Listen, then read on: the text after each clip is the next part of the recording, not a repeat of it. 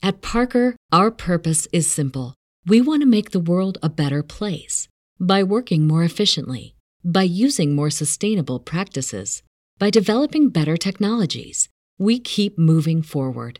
With each new idea, innovation, and partnership, we're one step closer to fulfilling our purpose every single day.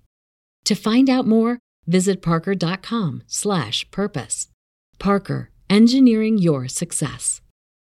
You're listening to the Destiny Show podcast, part of the Robots Radio Network, live on Twitch every Thursday night at 7 p.m. Eastern, 4 p.m. Pacific.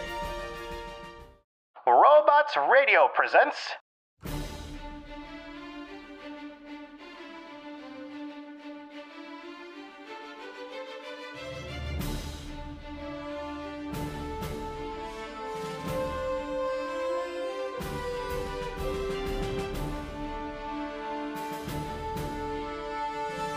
Hello, Guardians, and welcome to a very special Crucible episode of the Destiny Show podcast. Thank you so much for tuning in. On today's episode, we will be sharing our thoughts on Luna's Howl. We're going to be talking about Crucible and the state of Crucible in Destiny 2. We're going to be going over the weekly update, Crimson Days, and so much more on today's episode of the Destiny Show podcast.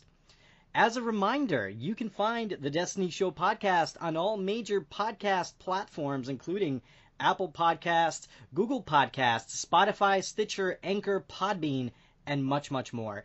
You can also find us on the web at www.destinyshow.com for all the latest Destiny news and all of the latest episodes of our podcast. Also, make sure to follow us at The Destiny Show on Twitter for all of the latest updates also. And today on the show, we have my co-host, as always, Shadow Price. How's your week going? It's going good. It's going good. It's uh, been uh, been pretty good. Just playing playing some Destiny, playing some Crimson Days, little, and uh, yeah, just excited to be here and get into this uh, Destiny talk. You know, I've been wanting to do a Crucible episode for quite some time now because we have some thoughts on the Crucible. Especially this week, we did get some news from Bungie with an update on Trials of Osiris, or Trials with a Nine, whichever you played. And we'll be talking a little bit more about that. But before we do, I do want to introduce our very special guest, Rebuken, to the show. Welcome. Hey, hey, well, thank you. Thank you for having me. I appreciate it. It is so great to have you, man. And Rebuken is a seasoned Crucible pro. He is one of the top competing Destiny 2 players on the PC. He has been playing Destiny Crucible since the very beginning of Destiny. He has helped hundreds of Guardians get their Luna's Howl through Crucible Sherpas through his uh, Twitch channel. And he streams Destiny 2 every day on his channel, helping Guardians get their Luna's Howl and get better in the Crucible. Yep. Definitely do. Also, not forgottens. and not forgottens, which I don't think that's a real thing. I still think that is a not forgotten. What's the, what's that? It's not a real thing. It does not exist. I don't believe it. Do you, you believe forgot? it? I must have forgot already. Yeah. Yes, so. It seems like it's so out of reach that I don't think it's a real thing. So, Rebuken, I've been looking forward to having you on our show because you are literally one of the best Crucible players that I've met in the community, and uh, I'd love to get to know more about how you got started in Destiny. Okay. Um, well, it all started with like a group of friends. Um, we were basically just playing like Destiny casually. Um, you know, because it was when it first came out. You know, everybody was just curious of how an FPS shooter uh, slash MMO type RPG type game meshes and would work. You know, being a, being the fact that I've played Bungie's games for so many years, basically since 07, actually 04. You know, from Halo, So, the yeah, Halo franchise. You Oh, know, yeah. just transitioning from that to you know, okay, they got rid of it. 343 took over, and then I'm gonna go over to Bungie's next game, which is Destiny, which they said 10 years of story and all this stuff. I was excited. So, you know, shout outs to my friends, you know, J Pack and King Leaps and my friend Dane. You know, we just always played together. We completed all the raids together in, in D1 and um, started playing D, you know, D1 competitively in a sense. You know, started to kind of take it a little bit more serious. Uh, shout out to my friend uh, Blackout too as well. Um, you know, in the A2D gang, we basically just stuck together and just kept doing, you know, Crucible together. And I really started to enjoy the benefit of Crucible because I was just like, man, this kind of does have a little bit of an edge to it. Um, despite the fact that you know it has its small flaws as far as the peer-to-peer gaming, which we um, our servers we've all dreaded that uh, part and aspect of the game itself. But when Trials of Osiris came around and that end result, you know what I mean? After you get your wins, you're just like, man, it felt more rewarding each week. You know, you you wanted to go back into it, and each weekend you look forward to the weekend in Destiny. And Get so to the lighthouse and everything. yeah. Exactly. You know, that feel of getting to the lighthouse. There's so many people that didn't even get there. And I mean, I don't even remember how many times I've been there, but I've been there a lot of times. And it was a great feeling, you know, um, going to going through to that. And then when you get to D2 and, you know, they had uh, Trials of the Nine, and you're like, wow, okay, so they brought back this same type of aspect, but there's platforms now as far as like how many wins you get. And if you don't make it to the top platform and then into that little rabbit hole, you know, you just you just don't feel like you're like, man, this doesn't dang, I gotta get to that top part, you know? And um, you know, when I got into D two, I was uh, I was actually about to start working for Comcast and I played um, so I was waiting for my uh, training day. So I think I played for like two months straight and then um, they got this website called Destiny Tracker, and I ended up being number one in the world on PC for like kills, wins, and stuff like that. I was good for that for about two, three months. Met a lot of the top end competitive like gamers in, in a sense. I mean, we say com- you know competitive in a joking manner because you know it's not really a competitive game per se, but it definitely has a competitive edge in a sense. You know, it takes some some skill and There's shades. For sure, for sure. So, um, yeah, just getting into that and then meeting a lot of people that are, you know, now in like prestigious clans like I am, which is headed by, you know, Triple Rec, and then Tier One, which is headed by Gigs, and you know these other people. Like I know people in those clans, and being friends with all those guys, meeting them all through basically Trials of the Nine, and competing against them and playing and stuff, and doing like private matches, and just trying to build friendships with these guys. Granted, there's too many of them to name and count and count with but being a part of another you know clan that was pretty prestigious back then too destin lead you know led by antagonize you know a friend of mine too as well you know it, it just it just took it took me to another place with this game and the in the pvp community That's really That's awesome. remarkable. Yeah, that's really cool. I mean, we started playing PvP with uh, Halo, right? Halo Reach. I want to say for me Mhm. personally. I As got you started with Halo Reach. I, I I'm the same with Red. I started my Bungie playing with uh, Halo 2 and then transitioned to Halo 3. And I no liked Halo 3. Like I I loved Halo 3 so Mhm. much.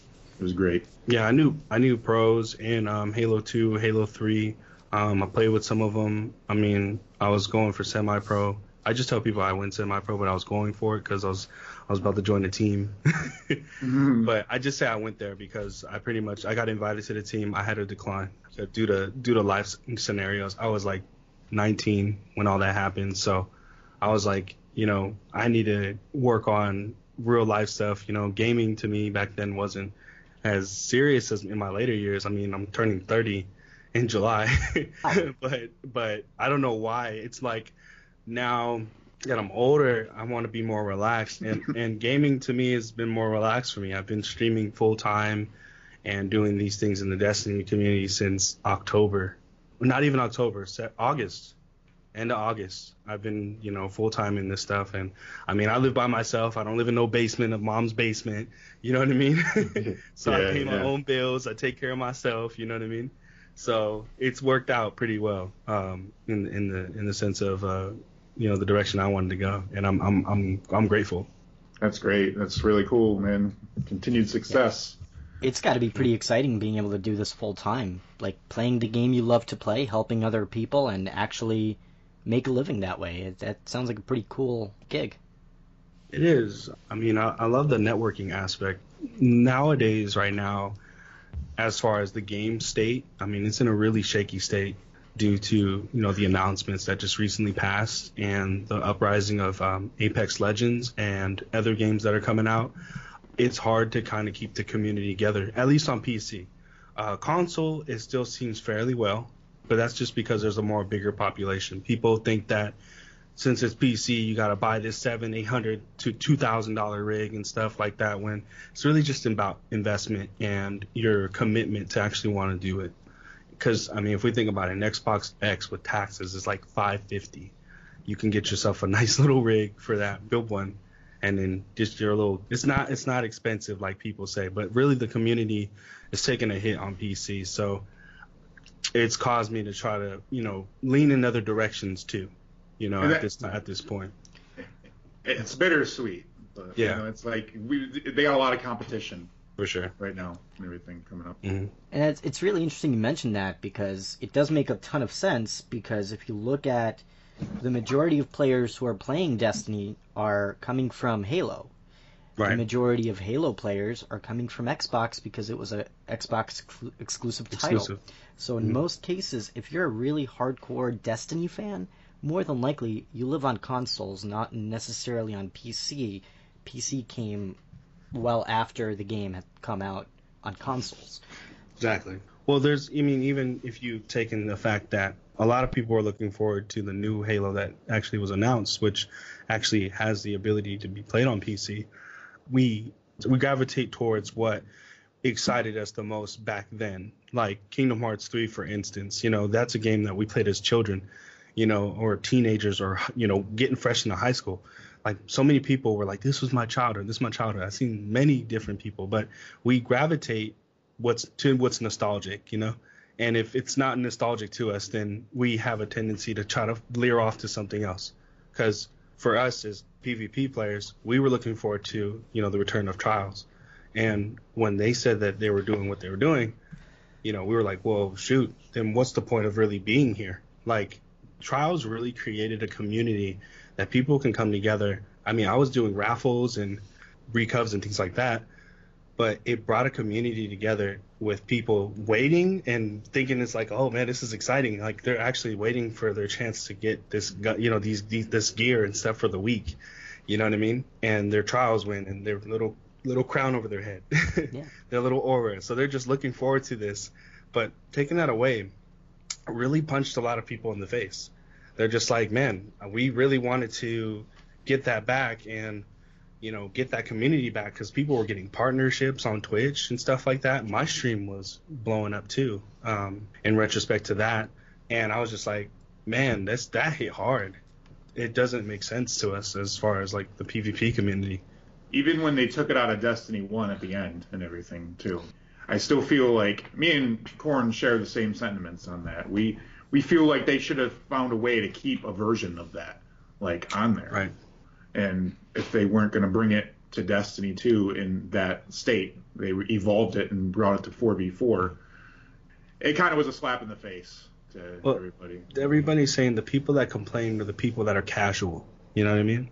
Because yeah. a lot of people that complain about not forgottens and Lunas, they're casual players. And they said, I read a blog once, and they were saying like, I'm sick and tired of Bungie creating these things that we that's unre- unreachable and unachievable to people that don't play this game competitively, and they're they're the best guns in the game. Well, to be honest, Lunas and Not Forgottens are complete butt in PVE, in my opinion. I don't see the purpose of seeing a using, especially mm-hmm. Lunas, the drop mag on that doesn't make sense for you to utilize that in PVE. Like, you know, like the three yeah. taps cool with the headshots, but it's it's pointless. You'd be better off with a fighting lion in PVE. Shout outs to fighting lion. It's a really good gun. Um, but but I'm just saying, like, people are collective. You know, they're collectors, and um, some people really thrive in that, or they don't have the time to do that type of stuff. And you know, I can understand both sides, but to really get to the point where they're saying Trials is out, then they should just say Lunas and Not Forgotten's out too. If it's something that's going to be complained about for the casual community, then they need to remove Lunas and Not Forgotten as well, in my opinion.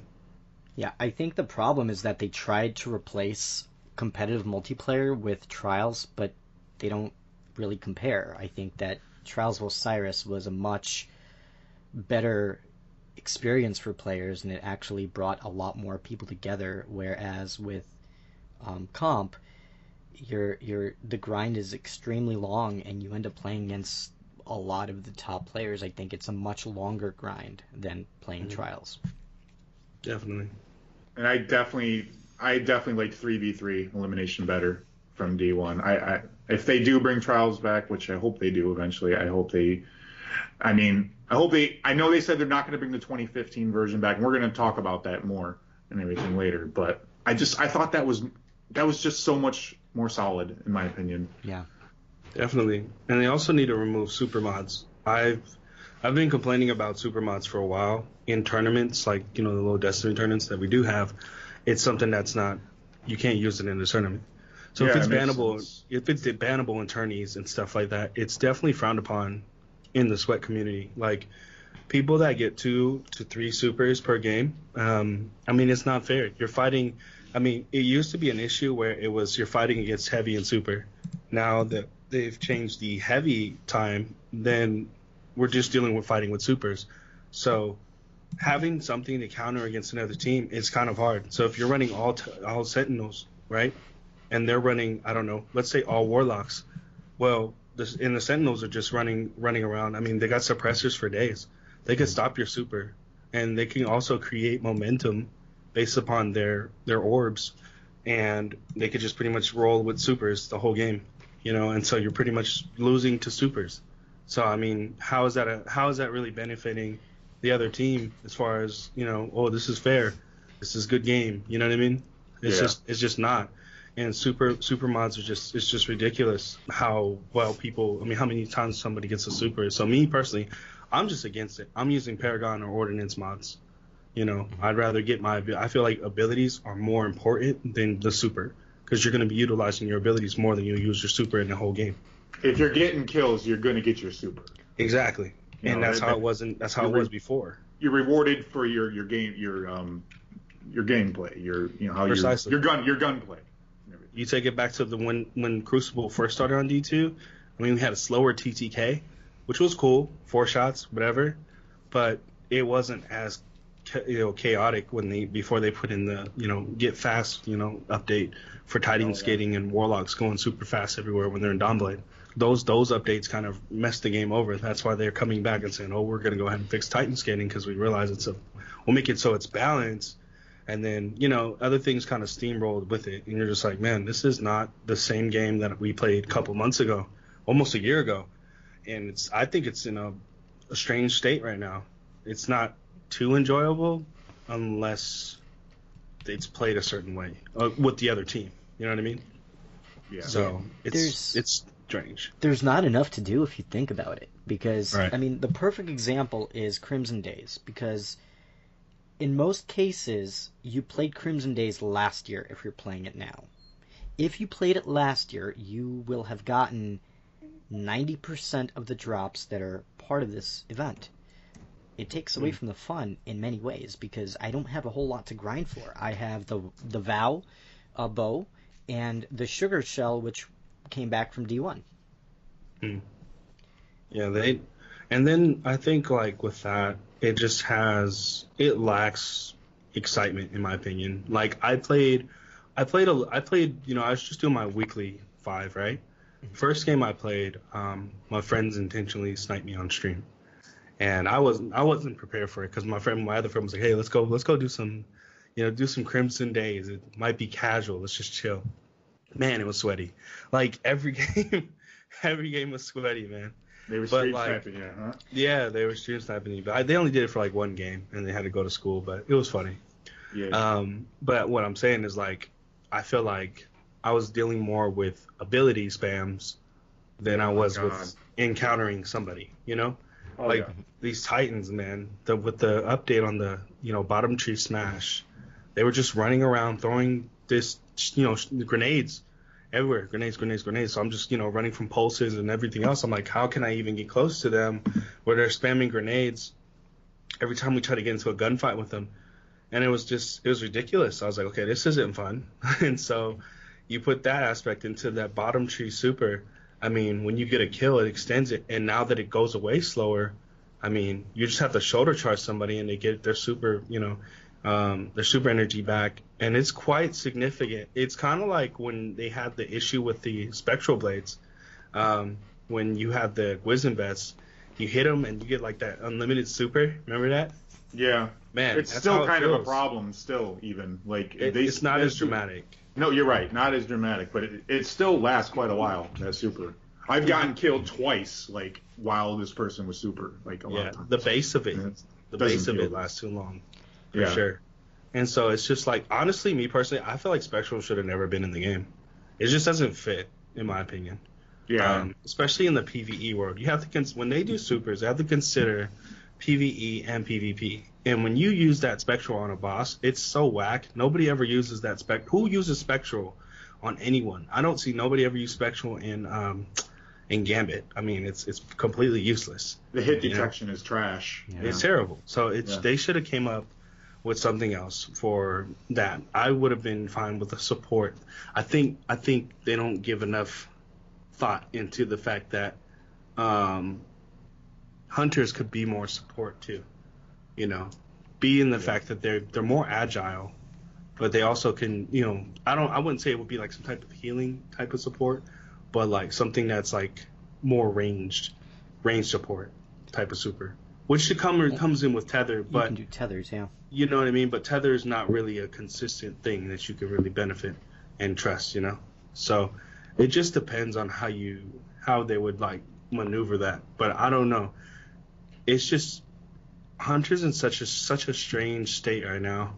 Um, I think when it comes to the new nerf that's coming in March, um, we're gonna see a lot. We're gonna see some Titans, but not as many.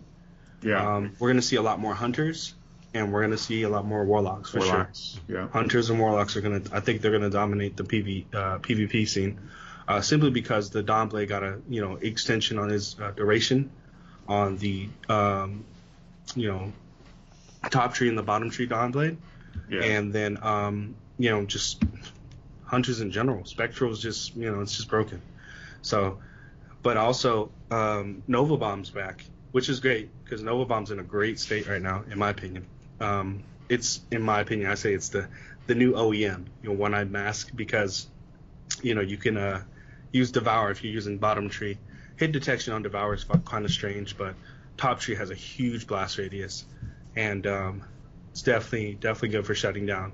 But warlocks are. I'm actually um, a warlock main right now too. Um, I started off as a hunter for pretty much all the D1, and then I started in D2 um, as a Titan, and then I went back to hunter for quite a while, and then now I'm back to now I'm actually a warlock for the first time. So um, it's been very interesting, you know, working with that. Yeah, I'm a hunter myself. I love, you know, playing with the hunter. I'm most comfortable playing as a hunter because of the way that you jump with that character, but also I really love Knucklehead Radar. I know it's not the most popular exotic, but for me personally, having that Luna's Howl, having the Blast Furnace with the radar, it's it's very useful for me. It's been working pretty well in uh, Crucible. Yeah, and and there's I don't I don't disagree with uh you know the hunter exotics. I think I think they've really shot themselves in the foot when it comes to the hunter exotics. There's not a lot of good ones, like Shinobu's Vow. Nobody likes that. Um, and just a lot of the other ones. I mean, there's really the only ones that you generally would see because I remember when D um, D2 first started on PC, everybody had Foetracers, um, but for some reason, like nobody uses it now and it's supposed to give you know a damage buff to somebody that's marked and lower you know lower health. And you would you would assume somebody would have not forgotten or Luna how you know it's basically a tracking marker. You think they would use that. And you're like nah wait they're not using that? Okay. So they rather use the dragon shadow which is honestly in my opinion the best right now. Stompies dragon shadow Yeah. and um Wizenvest top three. And Frosty's too if you like abilities like you utilizing your abi- abilities um, but right now Dragon Shadows for sure you know it, it reloads all your guns pretty much gives you the same benefit of Stompies as far as like the sliding ability and your fast ADS and also switching between guns I mean it's it's super effective um, try that out. yeah, it's definitely like a lot of people. What a lot of people do is they have two exotics that they switch between um, in the PvP community. Um, you'll switch between what you're utilizing as far as your what's going to benefit your subclass, and then you know dragon uh, dragon shadow. And so because the wraith metal, uh, metal effect is really really good, and that's the reload deal. But most people would run five. Um, they'll either run five paragon mods because you'll get your you know your dodge roll back a lot faster, and you know just spam that dragon shadow. Pretty much utilize that to the best of your benefit. If you have ace of spades, it will reload that, put the kill clip on it, and all that. So you don't have to utilize the top dodge anymore. You can use the dodge roll on the bottom uh, tree, and, you know, so you're not using the marksman anymore. You're using the bottom tree, uh, the the roll. So you're more um, agile and you know less you know, less hit detectable. I mean, it just makes it makes your movement a lot more fluent too, and, and troublesome to be able to get hit by the other team. What So about the people- six coyote? The six coyote with the double dodge, I wouldn't I wouldn't utilize it. Honestly, you have to you have to utilize your arsenal and your your kit the best way that you can. You know, and what's going to benefit you. Now, if you're utilizing six coyote, you might as well utilize it with you know um, on your boots utilize dynamo, which gives you I your super cla- yeah, utilize your, you know, get your super back when you're around somebody. It used to be you could just roll whenever, you know, but now you have to be in the proximity of an enemy. But I would say it's cool if you're into throwing smokes or whatever your melee ability is at that time. That's what I would say it would be best for. But it really doesn't benefit you. Like if you get into a scenario, let's say you have uh, Dust Rock Blues, right, for your primary, and it has I don't know full auto and slide shot. Well, it doesn't fast ADS, and most of the people that are you know looking for these quote unquote god rolls, they utilize full uh, snapshot, slide shot, um, you know, accurized rounds, full choke, and you know those that's the best roll to get for it because you want that snappiness, so that's that that roll, you know what I mean? And if you incorporate that with stompies and you're sliding further, you know, to be able to get into situations and roll out, because that's what hunters are best for. They'll slide in, they'll shoot their shotgun, and then they'll dodge roll away, right? So now, if you think about it, if you have, if you have uh, the six coyotes on, you're not gonna be able to do that. You're gonna be able to just get away, and your gun's still not gonna be reloaded. You'll have to slide to get away. Whereas if you have shadow uh, shadow dragons on, you dodge roll away, you get your gun reloaded and uh, fully reloaded. Especially if you kill someone, you get like five ammo instead of the, the two that you have, which was one bullet now. You get five or whatever because you have scavenger on for shotgun. Then you'll be able to get back into the fight faster, and plus you'll be able to slide and you'll have that snappy snappiness. But that's only that benefits people that don't have snapshot because it gives them that snapshot. You know what I mean? That's good info. That's really good It's info. interesting. Yeah. Yeah. Now, Reb, do you have a favorite subclass that you're using right now? In Um, I am like I said, I'm bouncing between Warlock right now because I'm like trying to get away from. I, I like to play against meta with stuff for the most part, if I can. You know what I mean? Like I'm using old fashioned sometimes. Everybody else is using Ace of Spades. I don't know. I just love my Dire Promise, and I'm trying to keep the same archetype. Ooh, Dire so, Promise. um, what perks yeah. do you have on that? Well, Dire Promise is from the um, faction rally, which is supposed to return, but it comes from um, the um, Dead Orbit, and so that gun right there has triple tap. So if you if you ever look into your um, collections, there's a gun called the One Earth, and it's a green hand cannon, and so the Dire Promise is basically the upgraded version of that, because it just has it has better um, stability and range. That's basically it. Still ha- and and a little bit less on the snappiness, because the di- the old One Earth has basically just a whole bunch of handling and terrible stability, and pretty bad range. But it's a really good gun when you don't have any guns. But um, favorite my favorite subclass right now, I'm definitely digging. Like I said, Top Tree Nova is really fun, and I'm actually considering getting into Well of Radiance on the Warlock too. Um, the reason why is because I was messing around with it, and you know you can give your teammates overshield. So you know just consider you know as a warlock you're pretty much the support character. You got the healing rifts, and you have to position that like you have to play like mid. You have to play between your your players. You can't really lead the fight per se. You can, but it's not really a wise idea because you don't really have the ability to get out of the situation as fast. So if you're in the middle, then you're able to pop that rift and provide that healing support that everyone wants, right? Mm. Well, I was considering um, playing kind of a little bit on the back line and then utilizing the healing uh, overshield that you get from the grenade, right?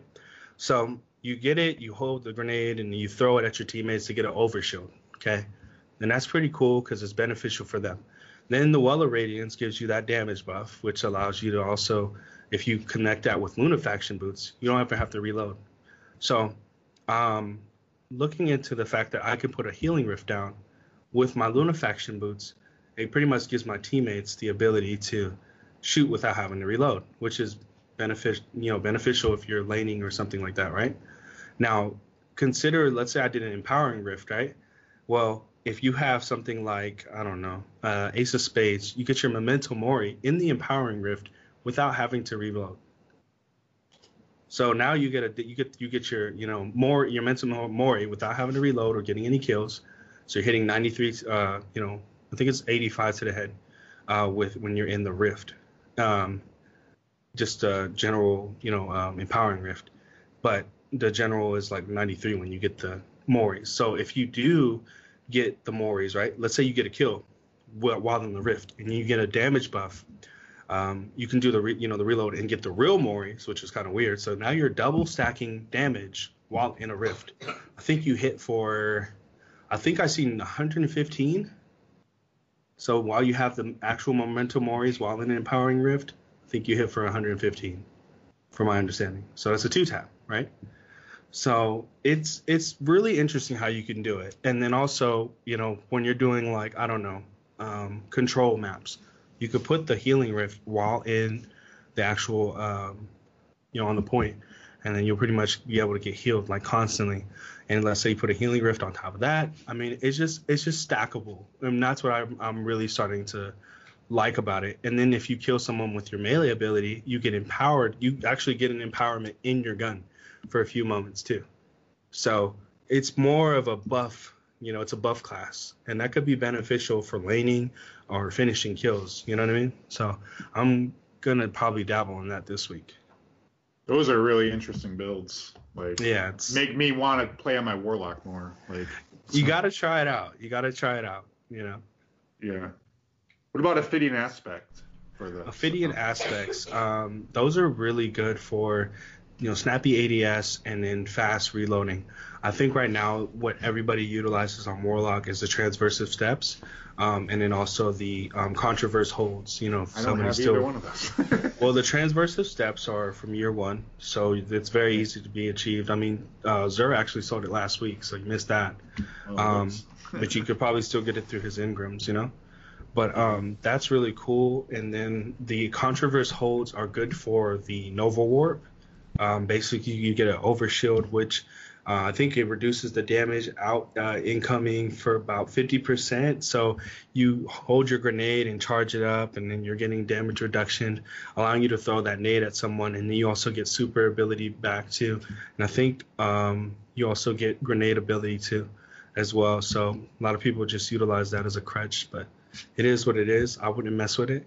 But the con- uh, the transversive steps are very interesting because um, it, bo- it, bo- it boosts your sprint speed on top of reloading your gun. So you take about a couple steps or so, and then your gun automatically reloads. Now it doesn't proc um, any type of um, you know ability as far as you know memento mori or anything. You know if you have a kill clip or something, it does not proc that. But something like the Luna's Howl, where you have the drop mag on the gun defaultly, um, it automatically reloads the gun and it doesn't proc the, do- the drop mag, so you don't lose ammo. You can just run and, and get it back on top of being able to slide pretty far. It's like Stompies for the Warlock. That's really interesting because normally I would only use the Warlock with the uh, Nova, uh, not Nova Bomb, the um, what is it? Drawing a blank. The Nova Warp. Not Nova Warp. The the the, the thing that gives you health. Well, Radiance. Well, Radiance. Thank you. Yeah, that's the one we were just talking about. Yeah, yeah. I I would normally use that during like Last Wish raid. I would use Well of Radiance, yeah. but I wouldn't even think to use it in in PvP. That's really interesting. I'm gonna have to try that out for sure. So somebody that's really good at doing something like that is um, actually Cammycakes. And shout outs to Cammycakes, Drewski, everybody in Encore. Um, you know, I don't know Cami personally, but I do know Drewski. That's a good friend of mine. Shout out to him. Um, and congrats on getting partnered and getting the sword. And so, um, yeah, so he utilized he utilized that in uh, Crucible for some type of clip here recently.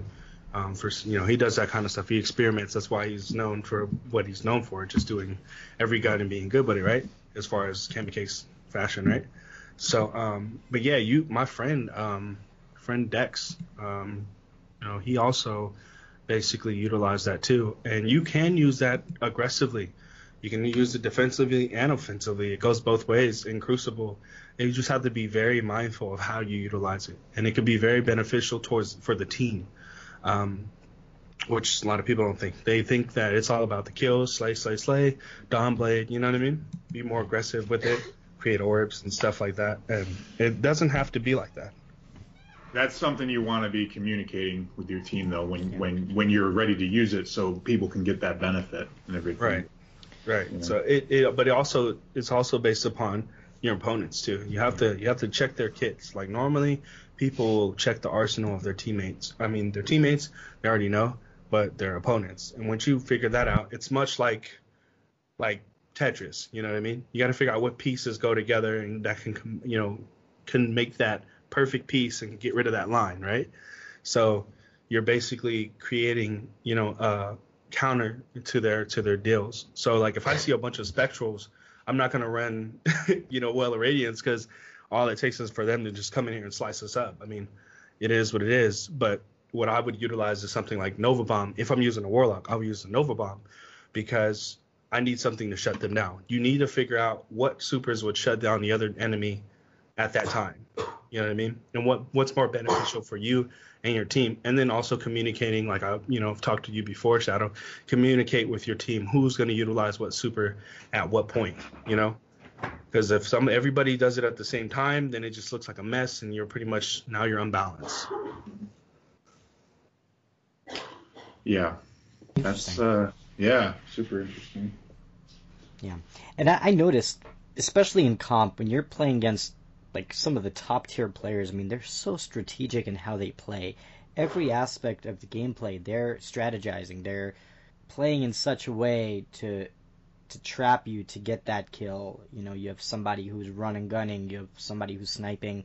It's all a strategic cohesion, and and that's what I think uh, is so important when you're playing things like competitive multiplayer to have that, and you have a lot of options with all the different super abilities that we have available to us. Definitely, it's all about um, position. Like I tell everybody, it's not it's not as much gun skill as it as it is about you know positioning and also rotations. Those are really important. When you know when to push, when you know when to rotate, when you know to reposition yourself, when you know to commit to a fight and not commit. It's much like Overwatch, you know? Because like if you consider Overwatch, like there's always like a tank or two. Um, they have a healer um, or two, and then they also have their DPS. Some aspects they might do different types of deals. You know what I mean? Depends on what the meta is based around, right? Mm-hmm. Um, but if you have like one guy running in and just acting like a monkey and just going crazy, then you got the other guys just staying back. Well, they're just and it, it depends if it's like I don't know if it's objective, then you know you and they have two cap points. I mean, why would you rush in and pretty much feed them? You know, their one your one kill is one kill uh, point. You know, compared to their two that they can get just by taking your friend out. That's just running in and acting, you know, acting a fool. And so now you have to consider, um, you know, what points are better, you know, knowing the spawns and then making those, you know, legitimate pushes. And I know for me, um, I'm very passive aggressive and, and I'm aggressive when we need to be, you know. And the reason why I'm passive aggressive is because I'm, I'm, I'm honestly like calculating my next move and what move would they do in retrospect to my move, you know. And if they don't do it, well then, hey, it's RNG, right? but you wanna, you kind of want to bait them into what you want them to do. If you can get them to do what you want them to do, then your team already won. You know, it's pretty much you're putting the mind game on them and making them feel like they're, you know, gonna have some type of advantage in certain areas, and then you pretty much just change it up on them. That's a really good point. Yeah. Very strategic. Now, now you said you you're one of the top players in competitive in in Destiny Crucible. How did you get to that point? Were you always a really good Crucible player, or is that something that you developed as a skill set? Yeah, well, I want to say like there's probably like a top 300, you know, and I'm definitely sitting in there. Um, I think it all came down. It came down to learning the map, learning the way. Like a friend, you know, my friend antagonized the way that he explained it one time on his stream was he figured out the way that people move. You know, when you figure out how people will do certain things, like for instance, um, let's say we're playing on Altar of Flame. Altar of Flame is pretty simple. The way that the the um, the way that the spawn system works in here is much like Halo. If anybody knows anything about Halo, they know spawn systems are really easy to trap, and the way that it works is based upon body count. Okay, so if you have majority of the people on one side, and you let's say you have everybody on one side, and you just team you just team wiped over there, right? Well, they're gonna spawn on the complete opposite side where you spawned initially, right? Let's say you're split two two. Well, they're gonna spawn in the middle. It's really simple, like, and so once you once you know that, then you start to figure out how the people are gonna peak. You know what I mean? Like, stu- if you think about something you would do in a in a high end game, then it's definitely something they would do. You know. And if they have snipers, then you know not to peek that lane unless you're going to challenge with your sniper and you're confident enough in that, or challenge with your shot. You know, it, but it, it, it all is like I say this all the time. I mean, you can play the same team ten times, get ten different results. You're not going to beat the same team each and every time. You might you might beat them all the time, but there's going to be a day when you're going to lose to that uh, that team's going to lose to you. You know, and you had to take it as it is because things happen in the game that are unexplainable just because of the peer-to-peer aspect. But you know, just playing with people on that end, and just kind of you know, like I said, it went from trials and meeting everyone and people you know coming into my chat and stream and just you know befriending everyone. Um, you know, I think more so, I think everybody knows me because I'm chill. I don't get into stuff, and I'm very peaceable, you know, with everyone for the most part. So I just make friends just based upon my personality. Like a lot of people like me because of that, and I'm a good player. And sometimes I have my bad days. And a good know, teacher. Is what it is. So, yeah, good teacher.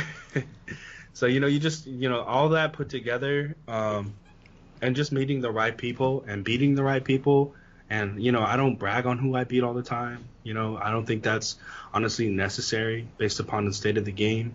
And the game is just like I said, it's completely RNG. You can have a melee battle where you're supposed to win, but you missed the melee because the you know the desync of the game, and it just caused you, you know, it was a super important melee battle for the round or something, and it caused you to lose. I mean, can you really say that person's better than you when the game didn't work properly? You know what I mean? So it's just like you can't really brag about who you beat all the time, and you know you just gotta take it for what it is. And that's how I, that's how I that's how I climbed my way up, you know, and that's how my reputation got. Because I don't sit here and just say, oh man, I smack such and such all day, every day, you know. I don't. It's just no point. I just want to play the game to play the game, achieve what I need to achieve, and then help people achieve what they want to achieve.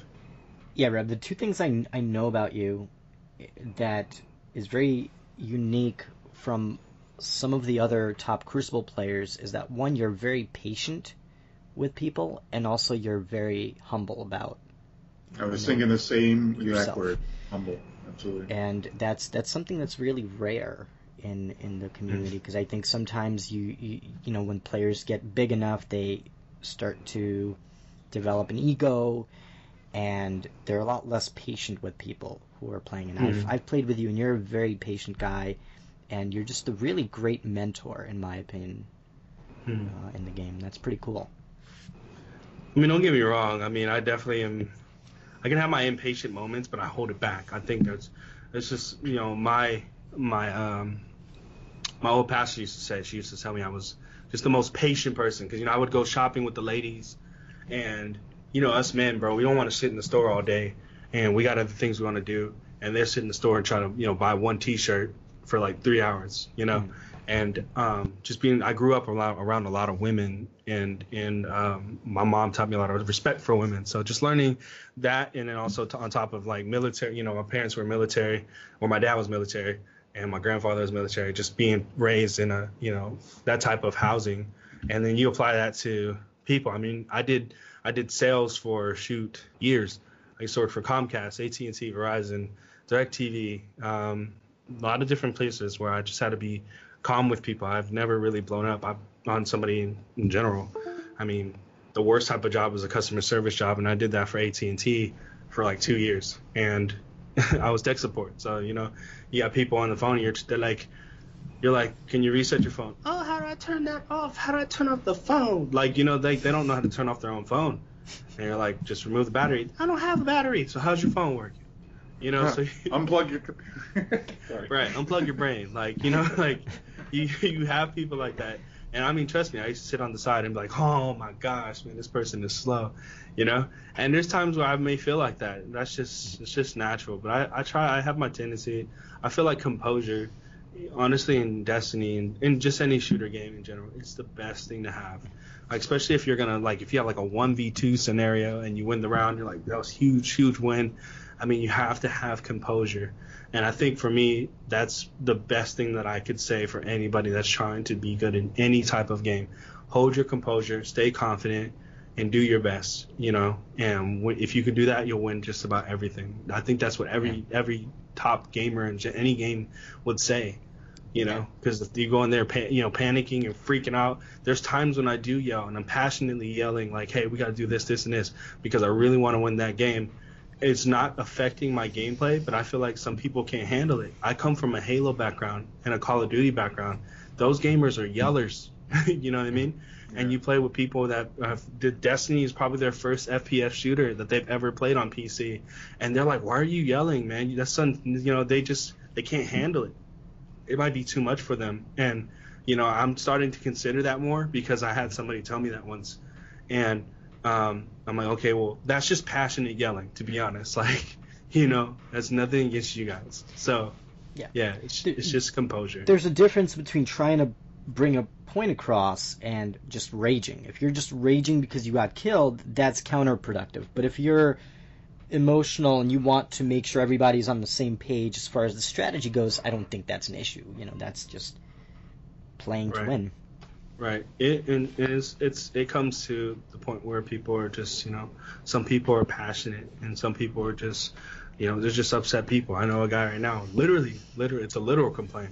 You know, it's about the game, and and I'm to the point now, like, and I I've been to that point for the past couple weeks.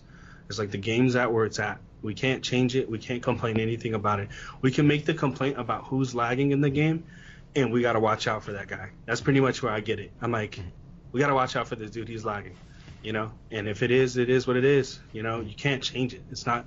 And it's strange how the game benefits laggy players because, like, I had this guy I was playing against the other day, teleporting everywhere. You know, I'm shooting him and he's teleporting like like bad teleporting, like Nightcrawler, and hmm. I couldn't hurt him. But I immediately died toward from you know from him, and I'm like, okay, that doesn't make any sense. I've played other games like Halo and Call of Duty. The guy was lagging or I was lagging and I would die. You know what I mean? I'm hitting somebody and stuff, and I'm not. I'm lagging really bad, and I just drop. I'm dead. They didn't die. You see what I'm saying? But in Destiny, and this has been going since D1, it benefits the lagger, and I don't think that's that's a proper, you know, networking code. I mean, it's terrible, you know. But it is what it is. You have to take it for what it is. Just call it out. Let it know. Let it be known to the other players. Watch out for this dude. know?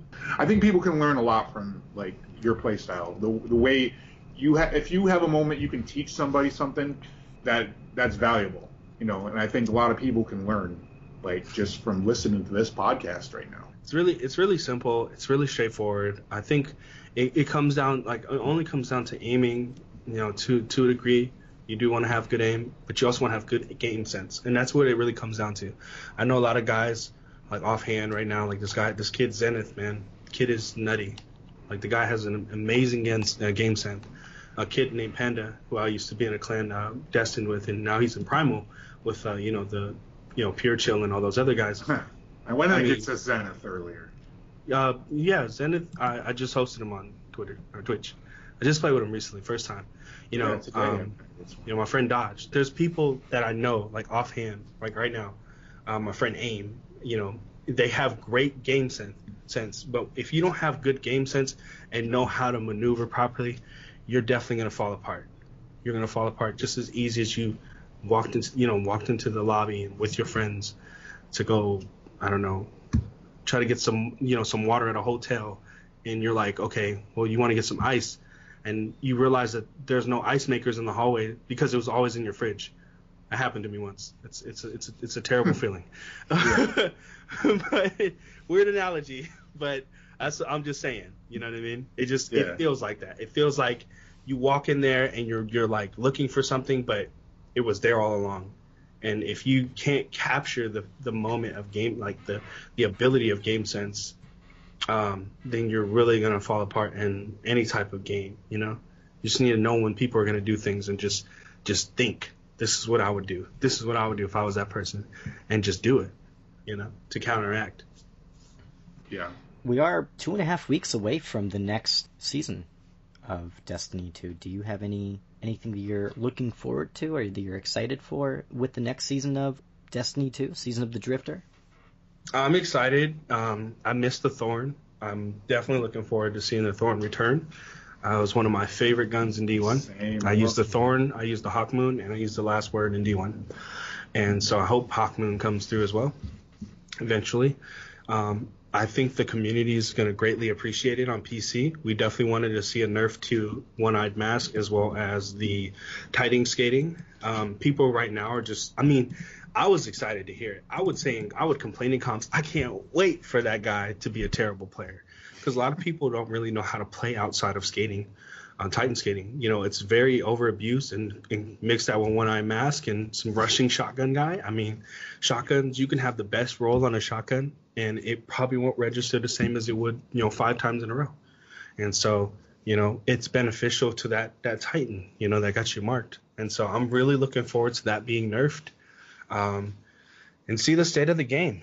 I mean, is it really? It, it, I think it's going to change the game style. The the game's going to slow down and be more thought process. There's going to be more thought process in the um, in the community as far as just aping with a shotgun. yeah, just run in and shotgun. You know what I mean? Yeah. yeah. I think they need to go back to the shotgun nerf. Um, I think people really underestimate the fact that we're using 105 FOV as the max for PC. Most people do that. Um, and they think that shotties are mapping, but in all actuality, we're a lot closer than we think. Because the FOV just makes it look like they're far, but they're definitely a lot closer than they think. So if you consider that, and then um, just the changes, man, I think it's going to be great. I think comp's going to be a lot more fun, and I hope that the population picks up again. Because I have some recovs to do, so I can, you know, I got some games I got to pick up on. Because I don't have any like teams right now playing. There's nobody playing right now. Apex Legends has really taken over the comp community. Um, I have 200 friends full of the top players, and five, four or five are on every day, and that's really bad. Whereas I used to have, you know, two, three pages, three, four pages or so. I hardly have half a page of friends online right now because they're all playing Apex.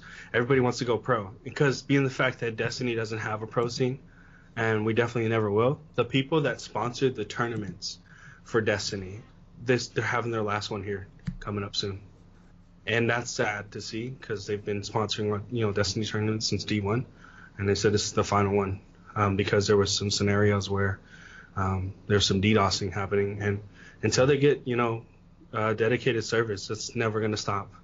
You know the DDoSing attacks because it happened on the PS4 tournament here recently. Do you think that's the answer to them fixing Crucible, bringing in Yes. dedicated servers? Yes, definitely, definitely. Dedicated servers will change a lot. It'll change the input on the game as far as like the registration. It will change the DDoSing. It would change everything. This game would be so much more compatible, and people would like it, enjoy it a lot more. You know what I mean? The melee whiffs would be more like less. You know, yeah. because that comes down to poor coding and optimization. I mean, this game was honestly created very poorly compared to D1 in the sense of like how we enjoyed it and how things connected, you know. right. But on top of PC having all these frames, the frames can't keep up with the registration. So there's a lot of desync that happens in this game, and so um, that's a very that's a very big big no no Yeah, I've as noticed far as that. like what everybody wants, you know. I've And I think that. if we if we went to dedicated servers, it would stop the, the DDoSing's enough, man.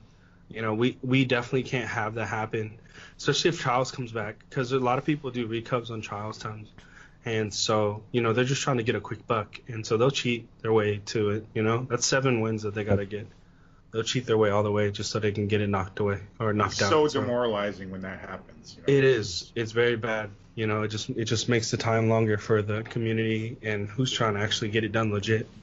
And so Yeah. it can be bad. But it would fix all it would fix all that for sure. That's why Apex is such a big game right now. It has de- it has dedicated servers. It doesn't have flinch. It has balanced players. Everybody runs at the same speed, you know? And there's just so many benefits to the game itself. And that's what needs to happen. With dedicated servers, if that other person say they're lagging on the other team, it's it's going to hurt them like Right. more, right? It's Definitely. not going to benefit them. It's not.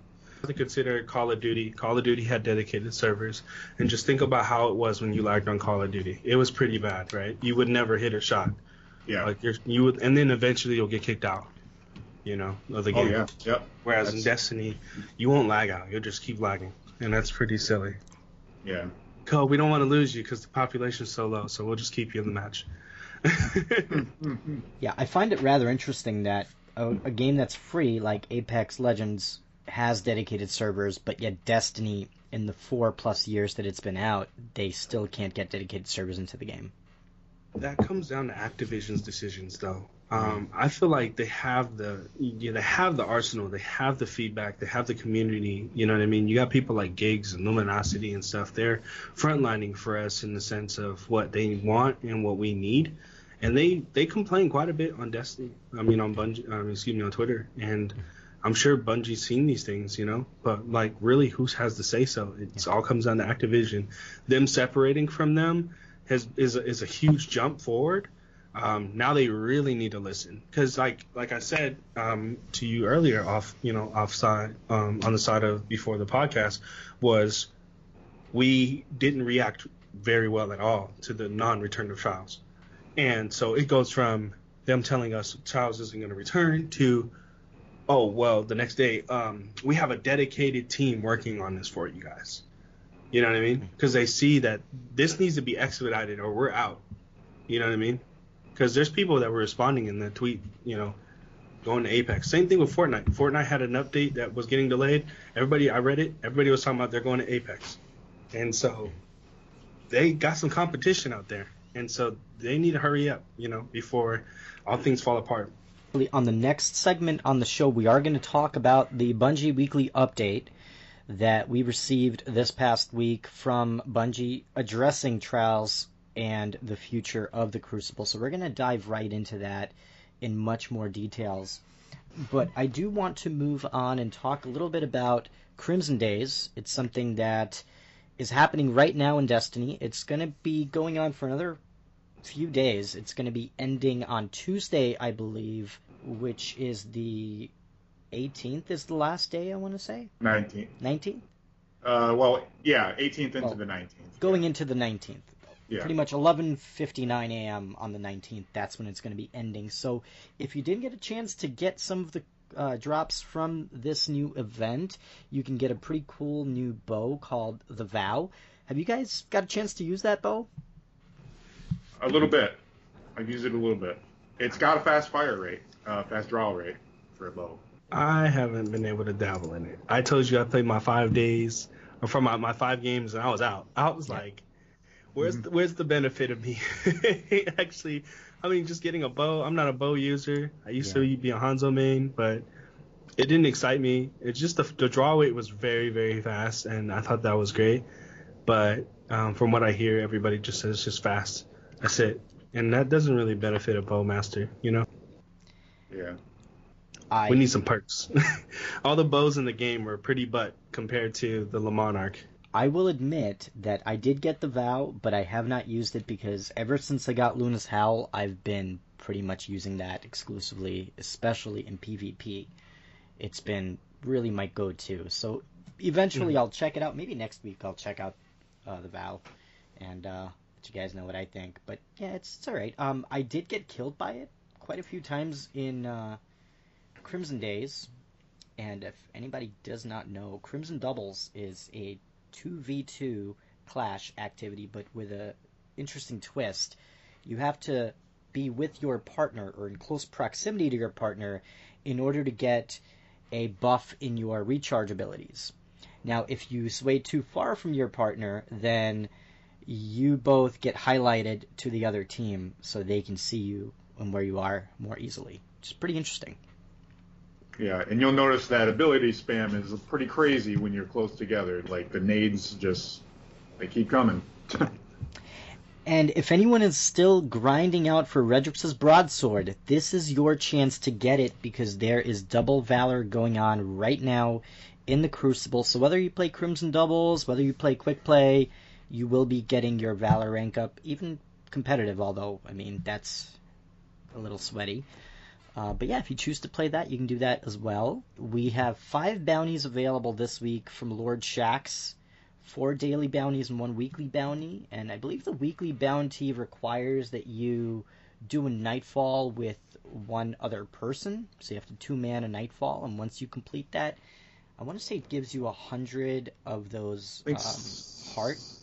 Seventy-five. It's either it seventy-five or a hundred. Yeah, I think it's seventy-five. When you complete that, and I believe you need a hundred to get the vow. So you don't have to grind too much to get it. But if you do a nightfall and maybe play one or two uh, Crimson Doubles matches, you should be able to get it pretty easily. Bungie did promise that this year's Crimson Days will have both PvE and PvP activities. Did you guys really feel like they implemented PvE in a good way this time around? I think that when it comes to anything PvP related and Bungie in general, they have a tendency to leer away from the community. Like they need to do more. They need to listen more. You know, there's people like I don't know. Um, at first, there was like for instance Fortnite. You know, they listened to the community. The community made its you know its its grunts and its moans first couple seasons, you know, and um, now they're just going out the window and just making planes and stuff. But that's kind of how I feel like Bungie was, you know. In D1, the the time frame that it took to fix things was so much faster. Like I remember when the Vex Mythoclast came out after beating, you know, Atheon. You're just like, bro, this was the greatest thing that's ever happened to me. This gun is the greatest. And people, I used, I got so excited. I actually got it after the nerf. I was really upset. But when it first came out, man, that thing was so crazy. You know, like three shots and people were just getting melted. Mm-hmm. And there's so many bullets, and there was like no kick. You know, and you're just like, man, this thing's crazy. And then the fusion rifle came. You know, fusion rifle de- uh, debuff and stuff came and all that stuff, and it was just it was so bad. But they did it in such a timely manner, you know. And if you consider all the things that Bungie's doing right now, as far as like adding stuff but then there's like we had the OEM for what a whole season. Yeah. Basically, right? And man, that thing was broken from day one, and, and everybody complained about it. Everybody complained about hiding skating, and it's like, man, how long did it take for them to actually take action? You know, they're just like adding stuff, adding stuff. So when it comes to like the PvP side, they really need to step in and like allow somebody from the community to get in there and let them do the work and then make it a lot snappier. We need hot fixes, you know. We don't need um, additional add-ons on, you know, like you just gave us a bow and some chocolate, basically. And it's like you could have did better than that for us, you know. Yeah. At least in the PvP community, PVE side, it's very interesting. You know what I mean? Like how they they cater to that more. But that's just because the game has a lot more casual players, you know. But I mean, it's a shooter game too. You can't be really you can't really look at a shooter game as a casual game. You can't. That's really weird. You know, I could see like maybe Splatoon, you know, on the Switch. You're like that's kind of chill, you know. But like when you're thinking about something that has abilities and perks and stuff like that, and you know what I mean, like they're creating deadly type guns, you can't really think at it like, okay, this game is definitely casual, because I mean, not every gun fits in PVE. Yeah. That's PvP. And so yeah, they need a they definitely should have like catered more to the community instead of just adding stuff. Once you beat the PvE activities in Destiny, it's not something you're going to continue to grind time and time again unless you're going back to D1 where it took forever for you to get some of the raid gear or some of the raid weapons that you were trying to get, or even things like the perfect god roll nightfall drop, like the Omnigul Strike, for example, right? Everybody was grinding for that perfect curated weapon from that strike. They need to bring that back more. Uh, but also with PvP, once you're done playing PvE, there's really PvP to play, and that's pretty much what's going to extend your gameplay beyond, let's say, a month. Because realistically, even if they create the greatest campaign, after a month, guess what? You're done playing that. After a month's time, you're done playing the raids, you, are done playing the Nightfall, so what's left is PvP. And every PvP match that you play is going to be unique because you're playing against real players. And they really do need to put focus on that, more emphasis on that, to extend the gameplay beyond one or two months. And that's going to keep people active and playing. I got more to say about that in our PvP segment for sure. So, in my opinion, with Crimson Days, they they made it seem like PVE was going to be a larger aspect of this activity this time around, but I feel that they kind of missed the ball this time because you can play a Nightfall that you were always able to play you're not really getting anything for it. You're getting 75 of those uh, confectionery hearts, which doesn't really give you anything. If you already got the drops last year, the only two things you're grinding for is the vow, which some people may not care about it, or the sugar shell. That's it. That's yeah, it would it would have been nice to get some lore like we got with like the other some of the other things, or maybe make like a whole weapon set. Don't just make a bow a bow. Like let it let's get some other weapons and everything. You know, give us more of an incentive to want to play the activity. There's too little incentives to play. There's not enough drops, and that's where I think Destiny 2 very much differs from Destiny 1 because in Destiny 1, whatever activity you played, there was an abundance of drops for you to grind for. So there was a reason to keep playing the game time and time again. Like look at Trials of Osiris, right? You didn't just get two weapons, you got multiple weapons. You got armor that can drop from it. You have special emblems that can drop from that activity. So it gave you a much greater reason not to only get it accomplished once, but to continue to grind the activity to get that drop that you're looking for. Exactly. Yeah.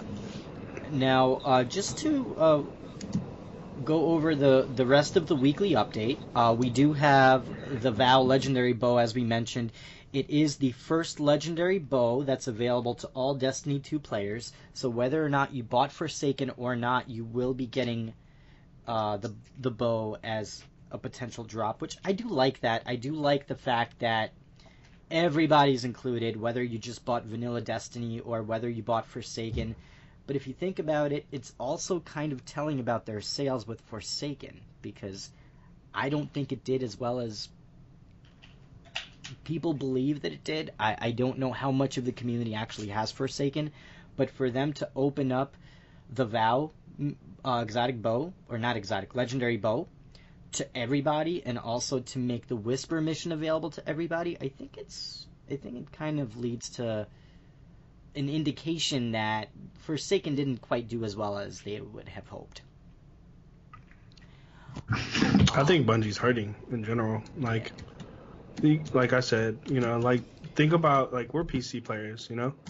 Consider the population right now. I mean, you'll find more people doing PVE uh, activities than you would in PvP, and like a lot of the PVE activities is aimed towards the game and the actual, you know, DLC, right? So if they don't have if they don't have people that can play the DLC, then people gravitate towards PvP. I have a couple friends that, you know, created um, all Smurf accounts, and you know they just played PvP. Really, they got through the main, and they're just like, well, there's nothing else to do. So let's just do some Crucible, play some comp, get the you know Luna's Not Forgotten, which is basically for everyone too. You don't need DLC for that. And after that point, they're just like, well, this is all we can do is play quick play, quick play and comp. That's about it. Yeah. And so they had to open up their you know they're servicing to really everyone, and that's why they made the base game free, or the they even made Forsaken free for that time frame. Um, you know, so people can get a taste of it because really, like Forsaken, Forsaken, in my opinion, was a great DLC um, until we beat it. You know, we beat it and we've, you know, they opened up. Like Dreaming City has so much like potential to do you know, do amazing things and be so much better. Um, there's a lot of secret areas that you're just like, whoa, I wonder what's gonna happen here. It's but it's just emptiness, you know. You're just like, what is this room? You know, you go through a lot of places and for a second you're just thinking that something else and something greater is gonna happen and nothing happens. It's just an empty room, and there's just fancy stuff around in Dreaming City, you know. And that's just it's so mysterious, but you're just like there could be it could be so much better. And after they did the raid, and the raid took them like super long, like 18 hours or whatever. Um, you know, after that, it was just kind of like, kind of like, oh, whoa, we opened up the shadow, you know, Shattering Throne, and that stuff was all cool. But then after, you know, a couple months of the DLC, like two months, it's just kind of like, well, the weeklies have been coming back around and stuff. Is just, you know, there's not enough ascended challenges, and it's just they could be doing so much more, but they just they really shot themselves in the foot. They went in a great direction, they just didn't execute it. Yeah, I mean, there's really nothing to really chase, or nothing meaningful to chase. I mean, you can still get your seals, which partially are RNG based, right? Because you need to get all of the um, loot for that specific activity in order to get the seal after you've accomplished all of the triumphs for it. So I think that's that's one aspect that kind of turns some people away from it. Uh, but also look at things like Iron Banner, right? It's coming back, but it doesn't really have anything new to offer. So Iron Banner, it's coming back, but there's no real reason for you to actually play it or chase after anything in it. Yeah, there's no new weapons or anything. Even even if we would have got the reprised weapons from like D1, that, that would have been more exciting than what we got right now. Yeah. I think the problem with Iron Banner is like they need to bring back like they need to take away the fact that you can actually get it, you know, and, and buy it with tokens and stuff or whatever the package is. I think that's Yeah. silly. It doesn't make sense for us to like play for all these packages and then like turn in the tokens and then get the gun before we even get the gun. Like, what's the Yeah. point of you having it like exclusively there and we could just RNG it, you know, when we turn in our coins? Yeah, it Yeah, should be like D1 and drop at the end, and you build reputation like you did in D1 and everything. Exactly. And that's more boastful. I mean, most people were looking forward to the, the reputation build anyways because they're just like, man, how many packages did you done? How many times did you do the little prestige deal? You know, like people were into that. Yeah. And that was cool, but like being able to just get the gun that we're you're pretty much putting on display from the last Iron Banner, and it's like okay, we don't need that. And then what they did is they took all the Iron Banner gears from the first season of Iron Banner on D2, and then they added like rolls to them, which was kind of cool, but it's kind we're kind of out of the that meta, you know. So now what they're doing is like for instance, SMGs are getting yet another buff, and they just got another buff, and so it's like they're really trying to force our hand to play stuff that they want us to play that we don't want to play. To be honest, like the the year of SMGs and stuff is was a good time, you know. But we're we're everybody's stuck on this bygones, blast furnace, and last word, you know, ace of spades. Like there's like a set meta right now, and it's like honestly, Bungie did it to themselves. They shouldn't have made these guns and then changed the TTKs, you know, and and just made it so that it's suitable for what they want. It's not what the computer uh, community wanted. So they're really they're really facing all everything that they're facing right now is because they did it. It's kind of Yeah. like you know, it's kind of like you you you know reap what you sow type deal, and it, they're not getting they're not getting the response that they want, and they're trying to figure out how, and they're just making it worse. They just they're not really listening. It's like it's like the the boyfriend that doesn't listen to the girlfriend when she tells him, you know, when she tells him that she doesn't like certain stuff, and he still tries to do it to think that maybe this time it might be good. And she's like, "No, I told you before," you know. Yeah. It's the same type of thing. Mm-hmm. Yeah, that's um I think it's the balancing is just like I, I know it must be a nightmare to balance the game and everything, but I mean they've been doing it for four years. They should have a, more of a feel for how to go about it, how to balance certain weapons and you know the sandbox and For whatnot. sure, for sure.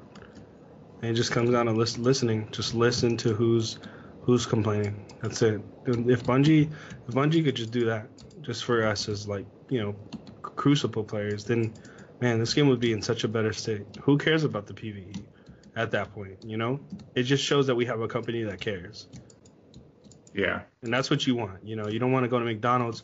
Like when McDonald's, remember when they changed the salt? they, they changed the salt. yeah, remember they? I think they went from like kosher to like sea salt or something like that. oh, okay. I guess I Remember did- that? Because it was, it was a healthier choice, you know. Yeah. And I mean, people were complaining about that. But that's what I'm saying. You had, I mean, I don't know about now. They, they, even McRib, man, the Mc, I don't know. I think the McRib was gross, to be honest. But people wanted it, man. They were like, we want the McRib to come back, and the McRib came back, and you know what I mean? You it's literally comp- just like the thing you get in a frozen meal, basically. yeah, it's Like, pretty gross. It's Yeah. definitely one of those banquet type deals. Yeah. But I wasn't impressed. I don't know why everybody's hype. It must be stuck on them dollar, dollar food type foods. But anyways, um. but that's what I'm saying. You know, you just everybody wants a company that listens, and when the company listens, then they gravitate towards that company, and they're like, "We love this company. This company is the greatest company ever." Do you guys remember when uh, Coke changed their uh, formula? yeah, that People were was so back in the pissed. Back- 80s. Back, in the 80s, man. Yeah, yeah. People were People were- pissed. Yeah. Pissed. They were. And then they had no choice but to change it back to the original because just the public outcry thing. So Okay, so I want to move on to talk about Trials and what Bungie had stated about it, but let me finish with a couple things more about Crimson Days. Uh, first, the Tiny Bow emote and uh, Shot Through the Heart ornament are available for direct purchase. I do not believe you can get them as drops in the game. You can only buy them from uh, the Tess Ever Everis. Yeah, that's right. Do you guys have any thoughts on that? The fact that, you know, with the limited content that we have, the two things that are new, they put them behind a paywall. I don't like that. You should be able to earn them through gameplay too. I mean, it's it's literally like if if Crimson Days and Crimson Doubles is in the lore, like and it is, you should there should be a, a avenue through gameplay to earn it too. Yeah, they like again, you know, they shoot themselves in the foot. They put money before product, you know? It's like it's more quantity over quality type deal. You know, and that's what really turns people off about this game. I mean, it just kind of falls back to the big uproar in microtransactions, man. They push that stuff like no other, and it's like, well, we want all these different like emotes and stuff, and we don't feel like we're we're gonna earn them properly or anything, or we, you know, we don't want to have to buy ornaments and stuff and pay actual money for it, you know, and that's that kind of stuff that makes it seem like the company is. But I, honestly, that comes like again, that comes down to Activision. Activision is definitely a, a money hungry. big pushers of that. I mean, Yeah, he got big- Luke he got Luke Smith to say, uh, "Oh, you're going to throw your money at the screen." You know, for emotes, and it's been like that ever since. You know, so it's, Yeah. Well, did, Activision did Activision make Luke Smith say that, or did he just stupidly say that? Well, it's probably the mentality, you know, because you know he he knows what Activision was was looking for. You know, Activision they just let go 800 employees and everything. Yeah. Like When their ridiculous. CFO made 50 million. Yeah. 83 million between all their um, higher their CEOs and you know upper management, and then they just let go of 800 employees. Yeah, that's that's a pretty pretty crappy move in my Pretty opinion. rotten. Pretty Yeah. rotten. Very very crappy. And uh, the final thing I do want to say about the uh, Crimson Days 2019 is that you can also purchase a pretty sweet hoodie actually once you complete the quest. I'm not sure if you have to complete all the triumphs to get it or if you just have to get Just the gotta get that bow. I think you just gotta get the bow. Oh, okay, Yeah. so that's pretty easy. So they do have a hoodie that you can buy from the Bungie store. Um, it looks kind of cool. How much is that Very that? red. How much is it? I'm curious. Probably Seven hundred and seventy-seven thousand dollars and seventy-seven cents. Yeah, right. All right, that's in euros. In Canadian dollars. Uh, no, it's it's actually forty-nine ninety-nine. So it's not Hey, it's too at 50. Uh, fifty hey, bucks. Not too bad. I don't know when sweaters got so ex- so expensive. I just want to stay warm. yeah. I'd rather like knit together a bunch of socks and then call it a day. Yeah, they're, they're also going to include that uh, the heart pin that you were able to get during a previous uh, event that Bungie had. I believe they, they were raising money for either Florida or Texas. There it was Texas. was it Was, Texas? uh, was it Harvey? Was yeah, it? Uh, Har- Harvey. Yep. yeah. And they were raising money for Harvey, and they released this uh, pin. I want to say like sometime last year. I think like late summer, early fall, and I, I did pick that up. But it's going to be included with the purchase of the Vow hoodie, and they will donate seven dollars from each of those uh, purchases to the Bungie Foundation, which is kind of cool.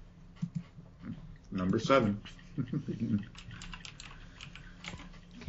Uh, now, so next up, this one, this topic, I'm very excited to talk about because Bungie released an update with uh, this week's TWAB regarding Trials of Osiris uh, or Trials of the Nine, whichever you want to call it.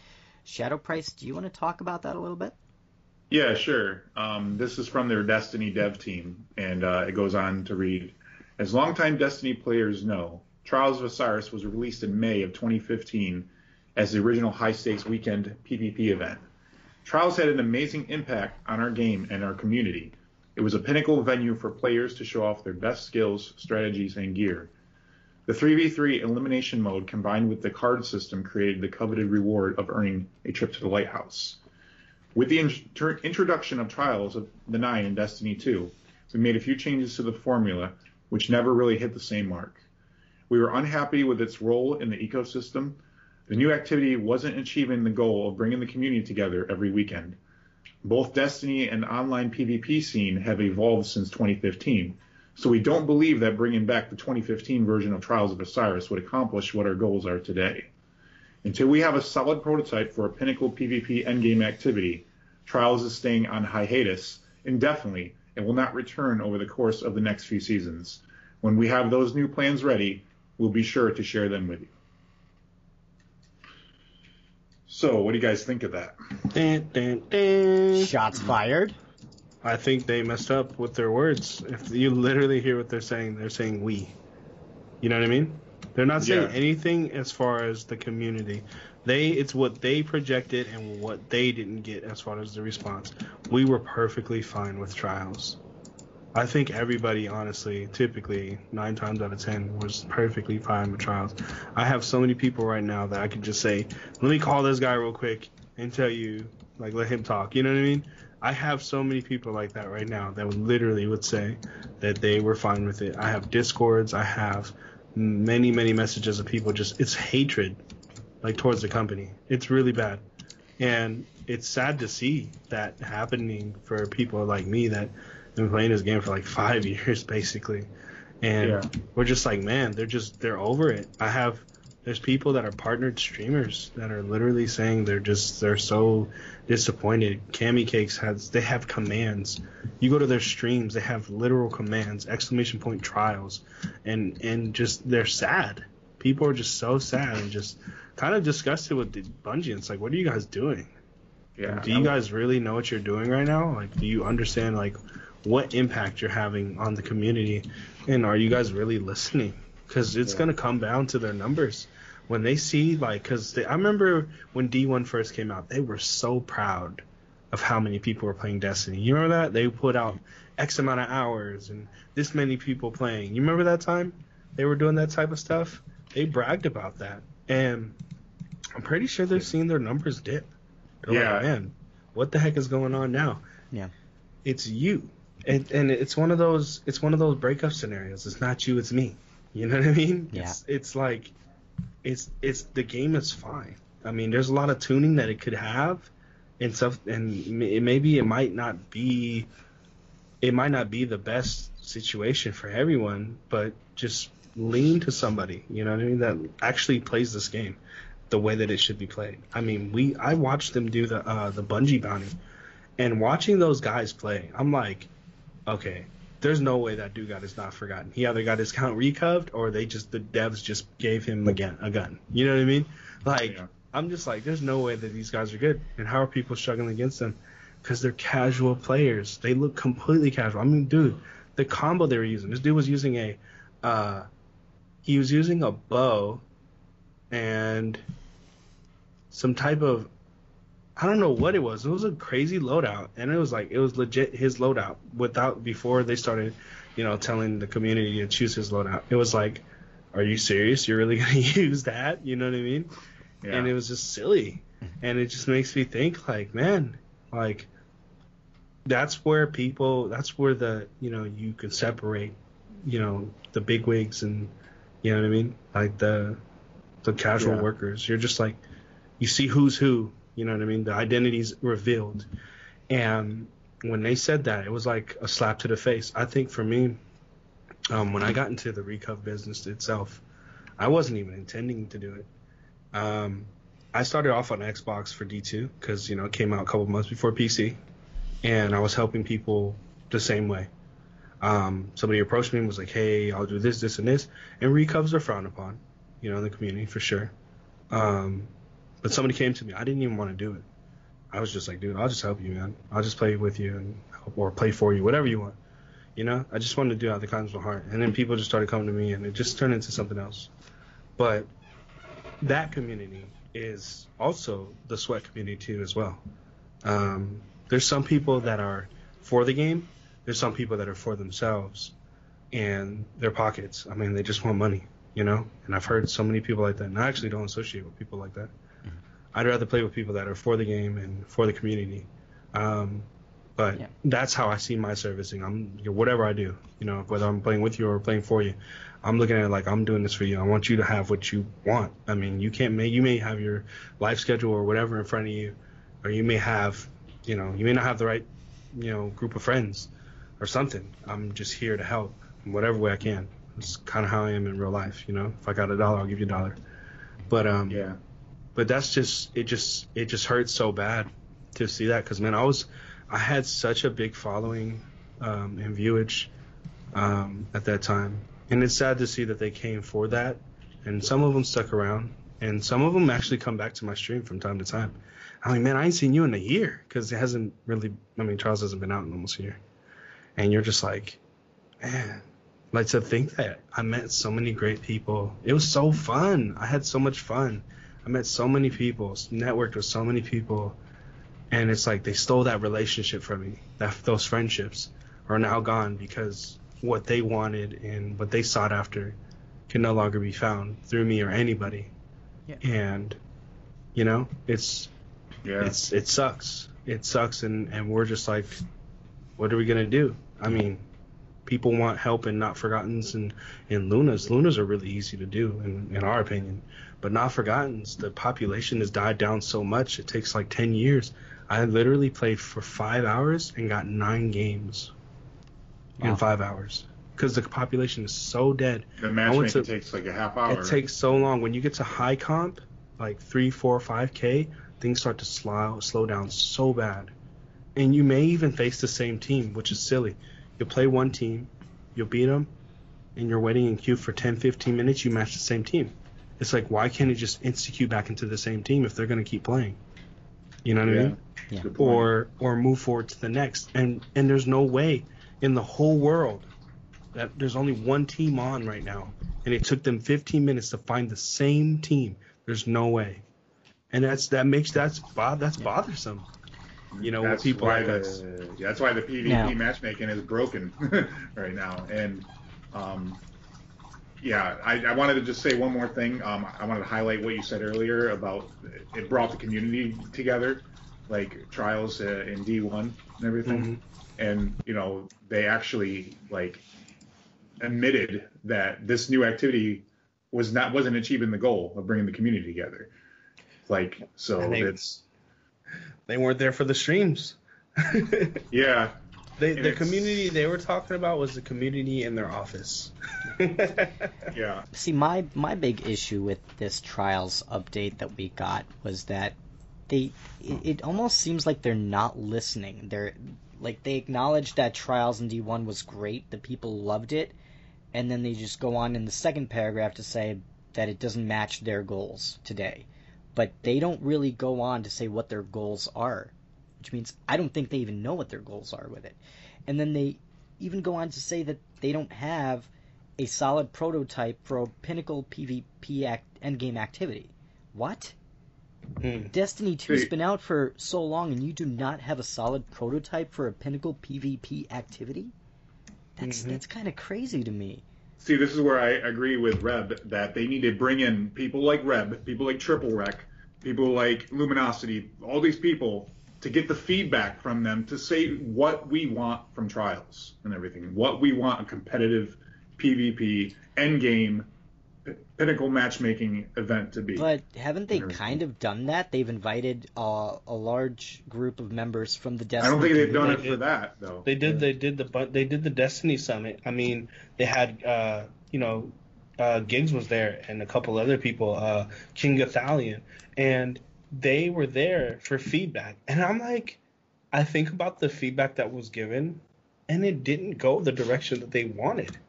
And it's like, what was the point of them flying those guys out for them not to accomplish what we wanted them to accomplish? That's why there should be a PvP summit, like showcase completely on competitive PvP and you know what trials could you know evolve into possibly. Like I think it should be focused solely on PvP because I feel like that's the part of the game that's suffering the most right now.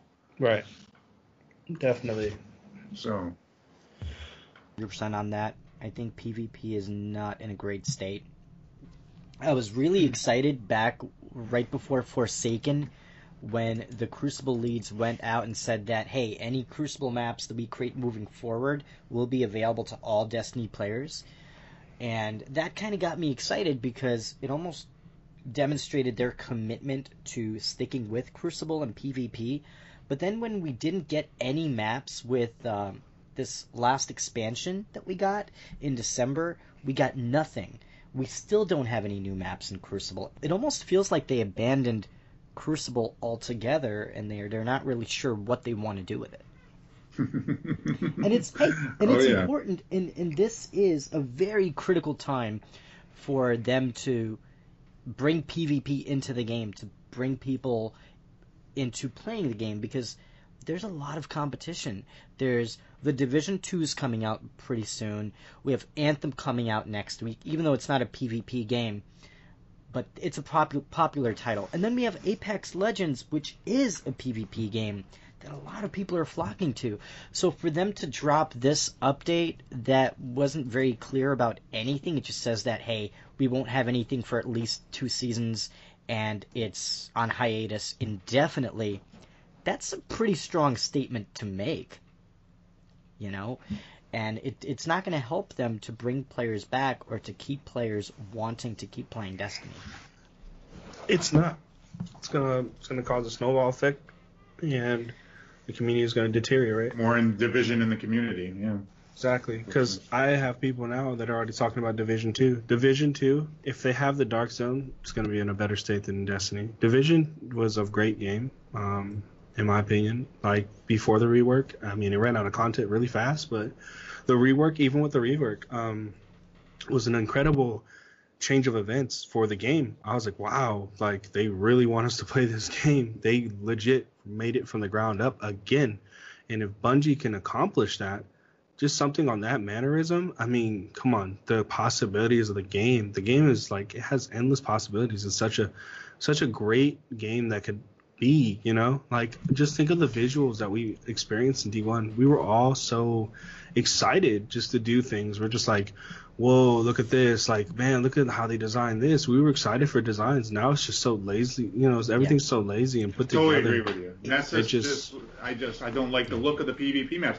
I don't. eh, They all look the same. Like you know, that's just they don't have enough flair, originality, and things of that nature. And you know, and I love the PvP maps, and I love the locations in D1. Venus is my favorite location. I love the way that looked and everything. You know, and it's just uh, they had so much pride then, and it just feels like yeah, they've gotten lazy and everything. And it Yeah. just, I feel like they've given I've, they've honestly given up on their project. I wouldn't be surprised if they came out of nowhere and just said they were doing some battle royale game, like like Destiny battle royale. That's why we took it out. Like you know, like Well- that'd probably be a it'd probably be a better direction for Bungie if Bungie came out with a battle royale. Like Apex didn't come out with any type of uh, advertising. That thing just came out of nowhere. If it's a private project, it's a private project. That I would, uh, if they came out with a private project, I completely would forgive them. And if it's a great private project, I would forgive them for, you know, and it's, and it's all PvP. I would completely forgive them for like the slack that they're giving us, you know. What if we got a battle royale mode in Destiny 2? Do you think that would fit in the?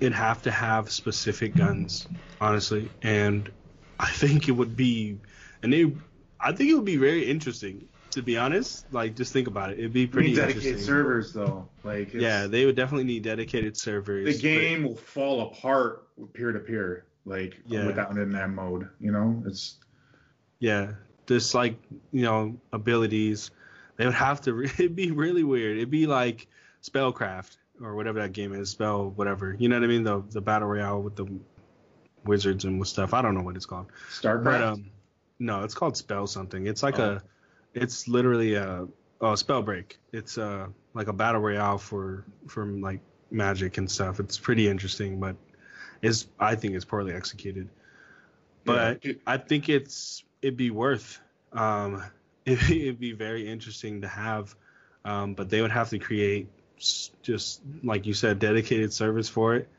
um you can't have like 60 people lagging on screen. It would be pretty bad. Yeah I mean it's Mhm. already bad we're we're already haunted in the community by um right now we're haunted by um aimbots you know in the community and um, I don't think wall hacks is a thing in, in Destiny right now, but it was a it was an issue last year, and it's definitely an issue now. When the last word and the sniper combo came back into the play as far as Destiny's concerned, um, yeah, all of a sudden everybody's a good sniper. Like everybody, man. Like there's so many people, even some friends of mine that are just like never sniped before with us at all for a year, and all of a sudden it's just the best sniper in the game. We're just like, bro, how do you know how to snipe? So we don't like initially put in like accusations, but man, there's so many suspect people out there that are definitely cheating and using third party softwares.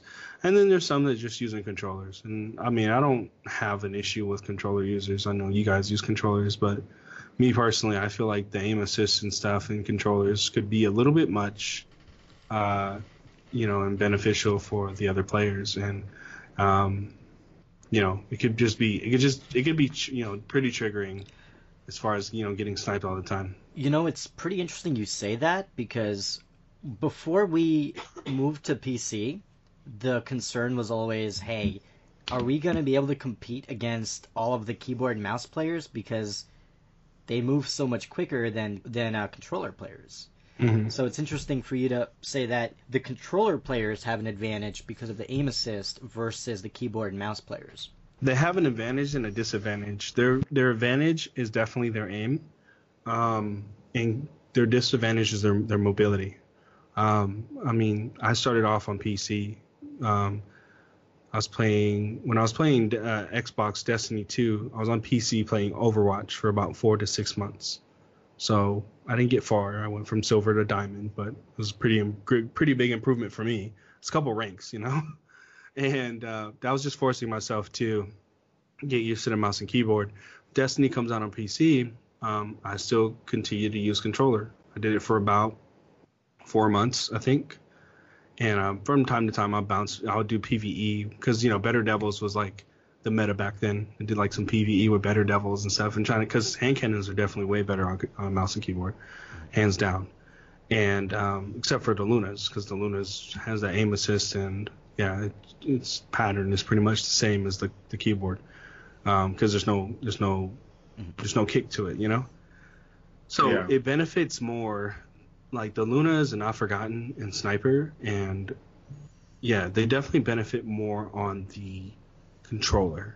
Um, but when it comes to like getting in somebody's face and stuff, there's only X amount of top players that I know that can really counteract people getting in their face, you know, and jumping over them and stuff like that. There's only a couple controller players that I know personally that can, you know, handle that that type of pressure. Other than that, I mean, they're pretty much done for. I can't You know? handle that type of pressure. I'm not one of those people. I freak out, and it just it's not a good look. I die. It's hard. Snipers on controllers are just like they're the best. They're honestly the best in the game. You know, and then you'll probably have that one dude that's just crazy good at aiming. One of our friends antagonized, you know, he was a great sniper with mouse and keyboard. I mean, insane. Dude was insane. Another guy that's really good, Low Sonic. You know, a guy's insane when it comes to sniping. I've been Uh, sniped by him a few times when Yeah. games. Yeah. he's nutty. He's nutty. Yeah. And so like there's people that you can you know and those guys are like CS:GO players, you know, like global players and stuff like that. I can see that being a thing, but average mid-tier character players or something like that, they're not gonna do so well on mouse and keyboard. You know what I mean? I don't I don't use mouse and keyboard too often. I mean I don't use um, sniper too often. Excuse me. Um, but when I do, I hit some pretty good snipes, but I'd prefer not to because I'm not as confident as most people. Very cool. Now, I do want to move on to the next subject. Uh, briefly, I do want to mention Iron Banner is going to be returning on February 19th to the 26th. It will be the final Iron Banner event of the season. Uh, Bungie also did mention that your bounties will be deleted after the season is over, which is going to be with Season of the Drifter, I want to say. So make sure you turn in those bounties before the new season begins because they will expire and they will be deleted. Also, this week, or this upcoming week, we will have Criminal's Dagger available and Hero's Burden available for purchase from Lord Shax, Again, wasn't the hero's burden like up last time too? Lord Saladin. oh man. Um, and Iron Banner tokens will also be moving forward into the next season as well. So if you are saving them for the next season, if there's nothing you want to get this season, you can go ahead and stack them. They will be okay for the next season of Destiny 2. Um, so that kind of concludes the weekly update for the week. Uh, we do have a tradition on the show where we rate the weekly update from 1 to 5 in in terms of uh, spicy tuna rolls.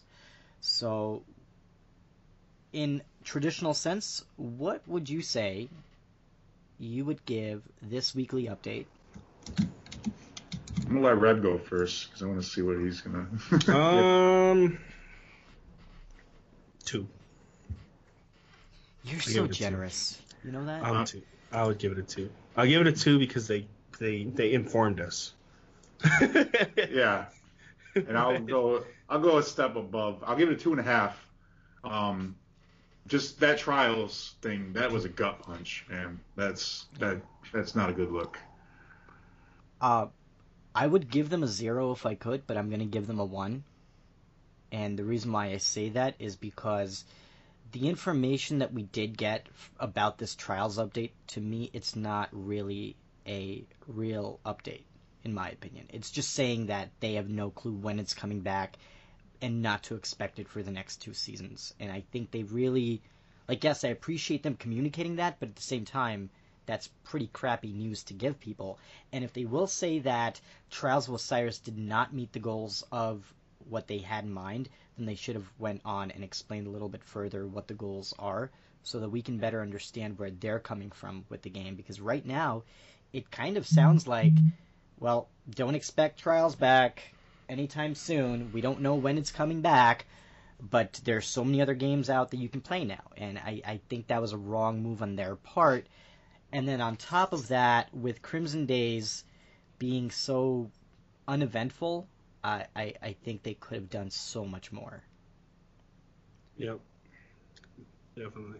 And that tiny bow emote and the shot through the heart ornament. I'm sorry, but it shouldn't be a direct purchase item when you're only introducing two items into the game that you can grind for if you haven't played uh, Crimson uh, Days before. So n- that's not cool, in my opinion. So I would give it a one. Inadvertently, they uh they kind of memed us. They shot us through the heart. Right? Makes sense, Yeah. right? yeah. And we were too late. Here, here comes an update you're not gonna like. Shot. So, I, I do want to bring up a couple more things before we dive into the main discussion of the show, which is, of course, Crucible. Uh, a couple little updates. We do have a new Destiny Grimoire Anthology Volume 2 that was announced uh, recently by Bungie. And that will be coming out. It's a, it's going to be available on the Bungie store for twenty four ninety nine. I don't know if you guys are into Destiny lore at all. I am. I got the I got the volume one right over there, sitting on my desk. I have not tapped into it, to be honest. it's it's so good. I, I read volume one in one day. It was that hmm. good, and I, I I don't normally read a whole lot. I will admit that, but I read it in one sitting. It was that good. It was so so good. Uh, and then we're also getting the Destiny comic book collection, volume one, also that will be coming to the Bungie store. They don't have a release date set yet, but you can uh, go on the Bungie store and sign up to get updates on when it will be available, and that's going to be at uh, MSRP of nineteen ninety nine. Hmm. Um, and that uh, that will be coming out. So if you guys are into it, check it out. I highly recommend the Grimoire anthology, especially. That was a really good read, and I'm pretty excited for the next one. Shadow Price, do you have any more comments on uh, the an- anthology? Um, no, no, Okay. it's uh, just like you said, it's a good read. Everybody should check it out if they want it. Cool, very cool. So, finally, to the main discussion of the night, we have Crucible. And Crucible has gone through many changes and transformations throughout Destiny. Uh, many Guardians will argue that the Crucible is currently in the lowest point that it's been in a really long time, and that it is in dire need of a shakeup and changes and updates to the Crucible landscape. Now, what do you guys think is the current state of Crucible in, and PvP today? It's kind of in a dire straits, actually. It's like, you know, the matchmaking is just not optimal. It's not like it's doesn't seem to be working as intended and things like that. You're getting, like you said, like Reb said earlier, uh, long matchmaking waits, like having to wait like 15, 20 minutes to queue up. It's like that's that's not respecting people's time and everything. You know, it's just it's not it ain't it, Chief. Yeah, I I think it's um, well my my stream title was today, dead. I think the I think the community is pretty dead right now, and um, the reason why I say that is because, like I said, I have some of the top players on my friends list on PC, and to sign in and see that only uh, four to seven people are playing, whereas it would be maybe 14 to 20 some odd, 30 some odd, right? Um, that's bad. I had a friend of mine. He uh, his name's Zenith, and um, you know they were just hurting to find a fourth. You know they couldn't find anybody. Um, a guy JP Blink on his, you know he does he does comp too as well. Excuse me. Um, and he couldn't find anyone either. And I heard them go between discords and say, "Hey, can you come play?" And people were like, "No, I'm not playing that trash game. I'm playing Apex." You know what I mean? Like everybody honestly jump ship. I can look at my followage on Twit- uh, Twitch right now of who I would follow for Destiny, and they're all playing Apex. It's crazy. Like it's really crazy, and I feel like the um the streamers like a friend my a friend of mine um Ekugan or I don't know how to say his Akugan, I don't know how you say his name. He's a big PVE guy.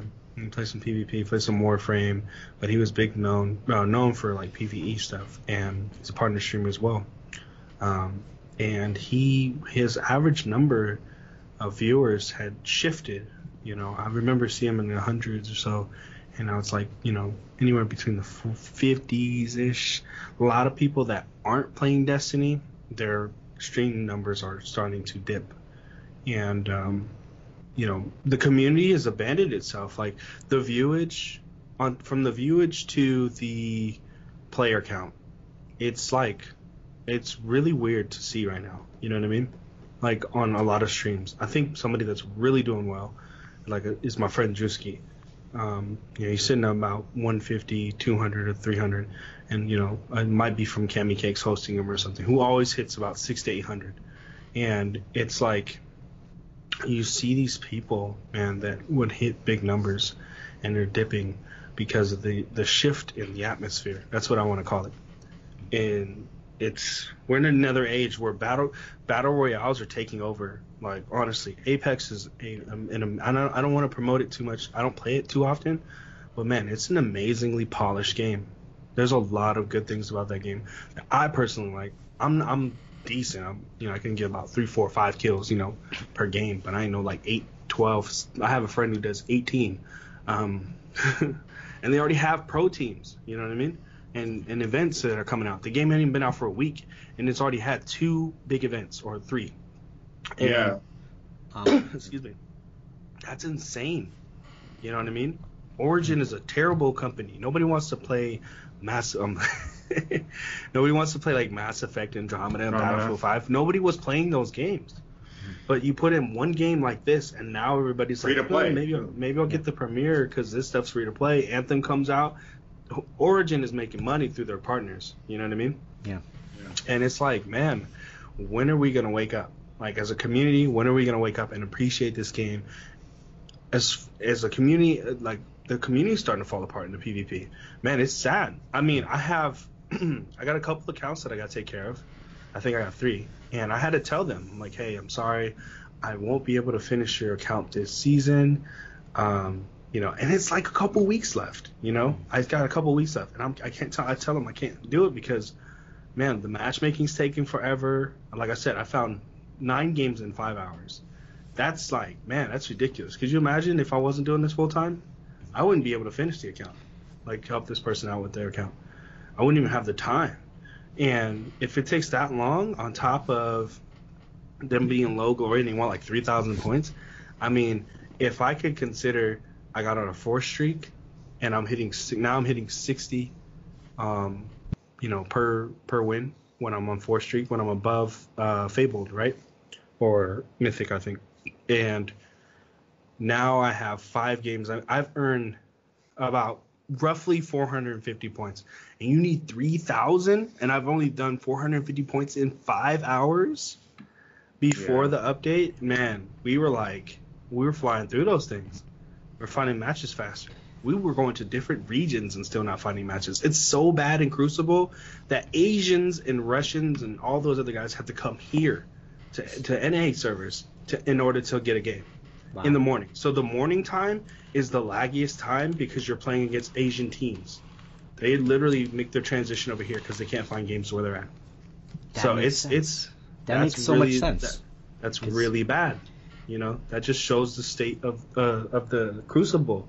It's in a really really bad state, and I'm yeah, really nervous because I'm like, man, I really enjoyed doing what I do, but do I have? Is this like basically telling me is my time with Destiny up until they fix some things. You know what I mean? Do I need do I need to go hiatus? I didn't stream Destiny um, the other day. My viewer count was a dip. I hmm. streamed Destiny today, and it went back to a normal rate. But like I said, it's like, what are, what are, what are they looking for, and what am I looking for? Right. You know. Yeah, it just and, feels like Bungie is a, abandoned like the Crucible. Like it feels like they just they're just letting it out to die, like right now. Yeah. And it just that's because they don't know what to do with it, and yeah. it's simple. Just listen, just listen. It's, this yeah. is like it's like marriage counseling with us right now. You know, we're just like, what do you what what do you want from me? What do you want me to do? Well, just listen to me. You know what I mean? Like that's all yeah. a wife wants is you to listen to her and stuff like that. You know, when you're having like issues, that's what some some of the premarital I've seen. But anyways, I'm just saying, it's just that's just how it feels. I just how it feels, and I'm, I mean, I, I love Destiny, um, because I've been playing it for so long, but man, today for the first time, I honestly was just like, not really enthusiastic to play it.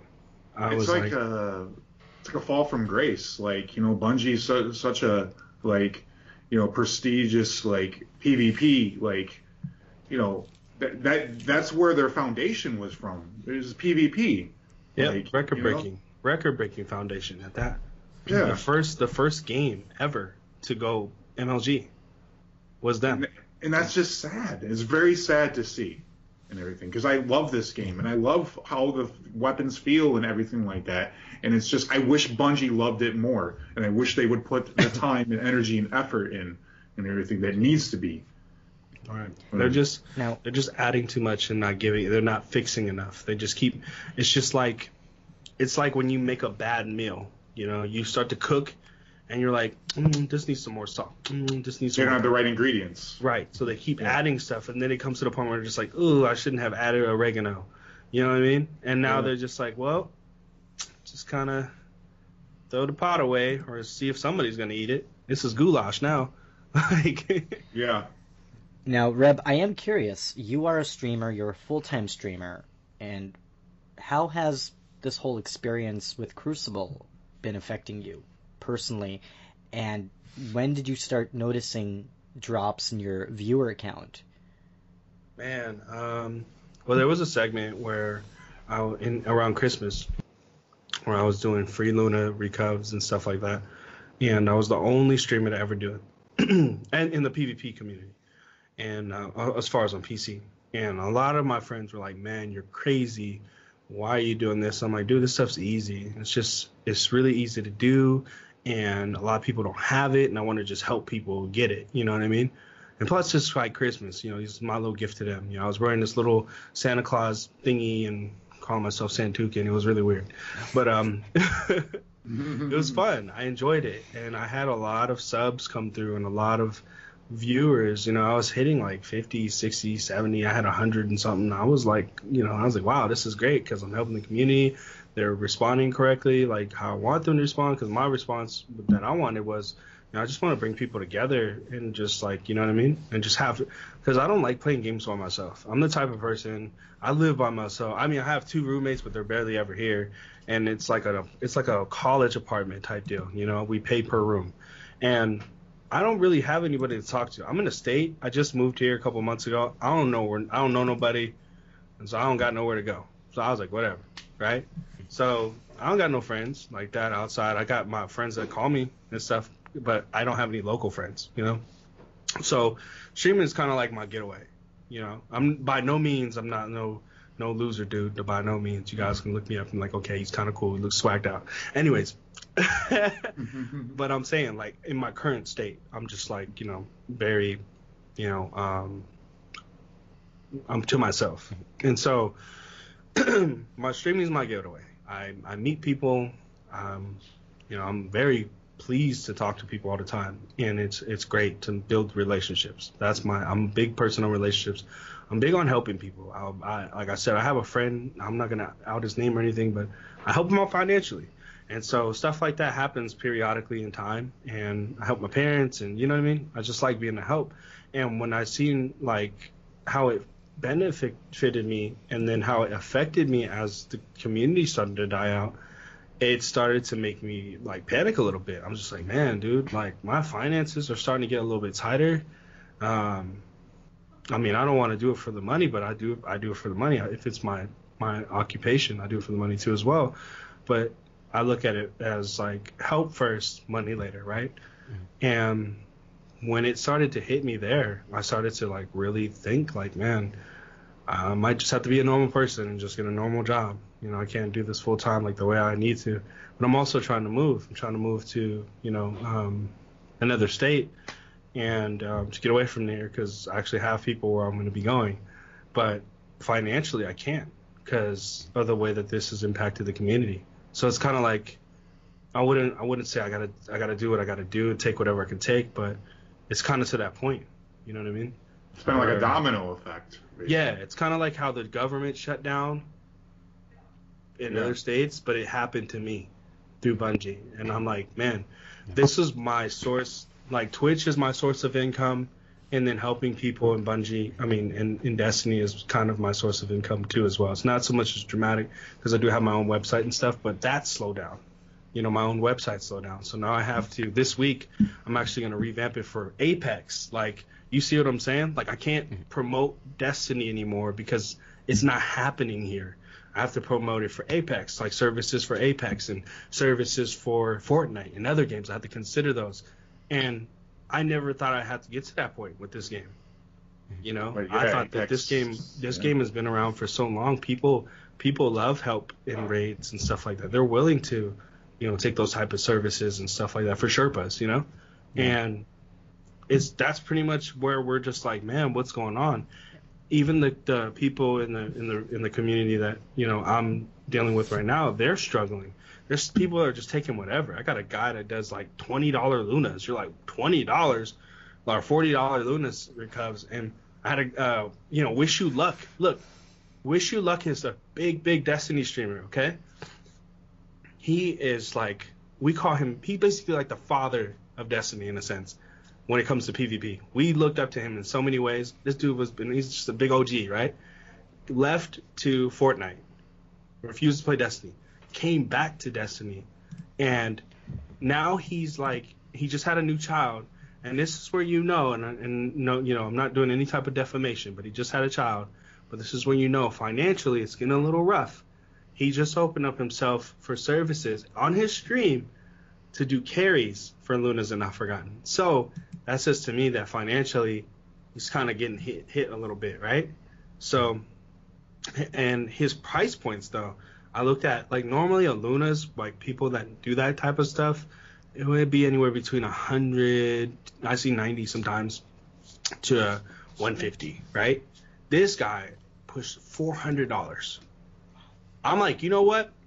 Go for it because you're such a big name and you're so, you're so well respected in the P, in PvP community. Some people don't like you, but they're good players and they just don't like you.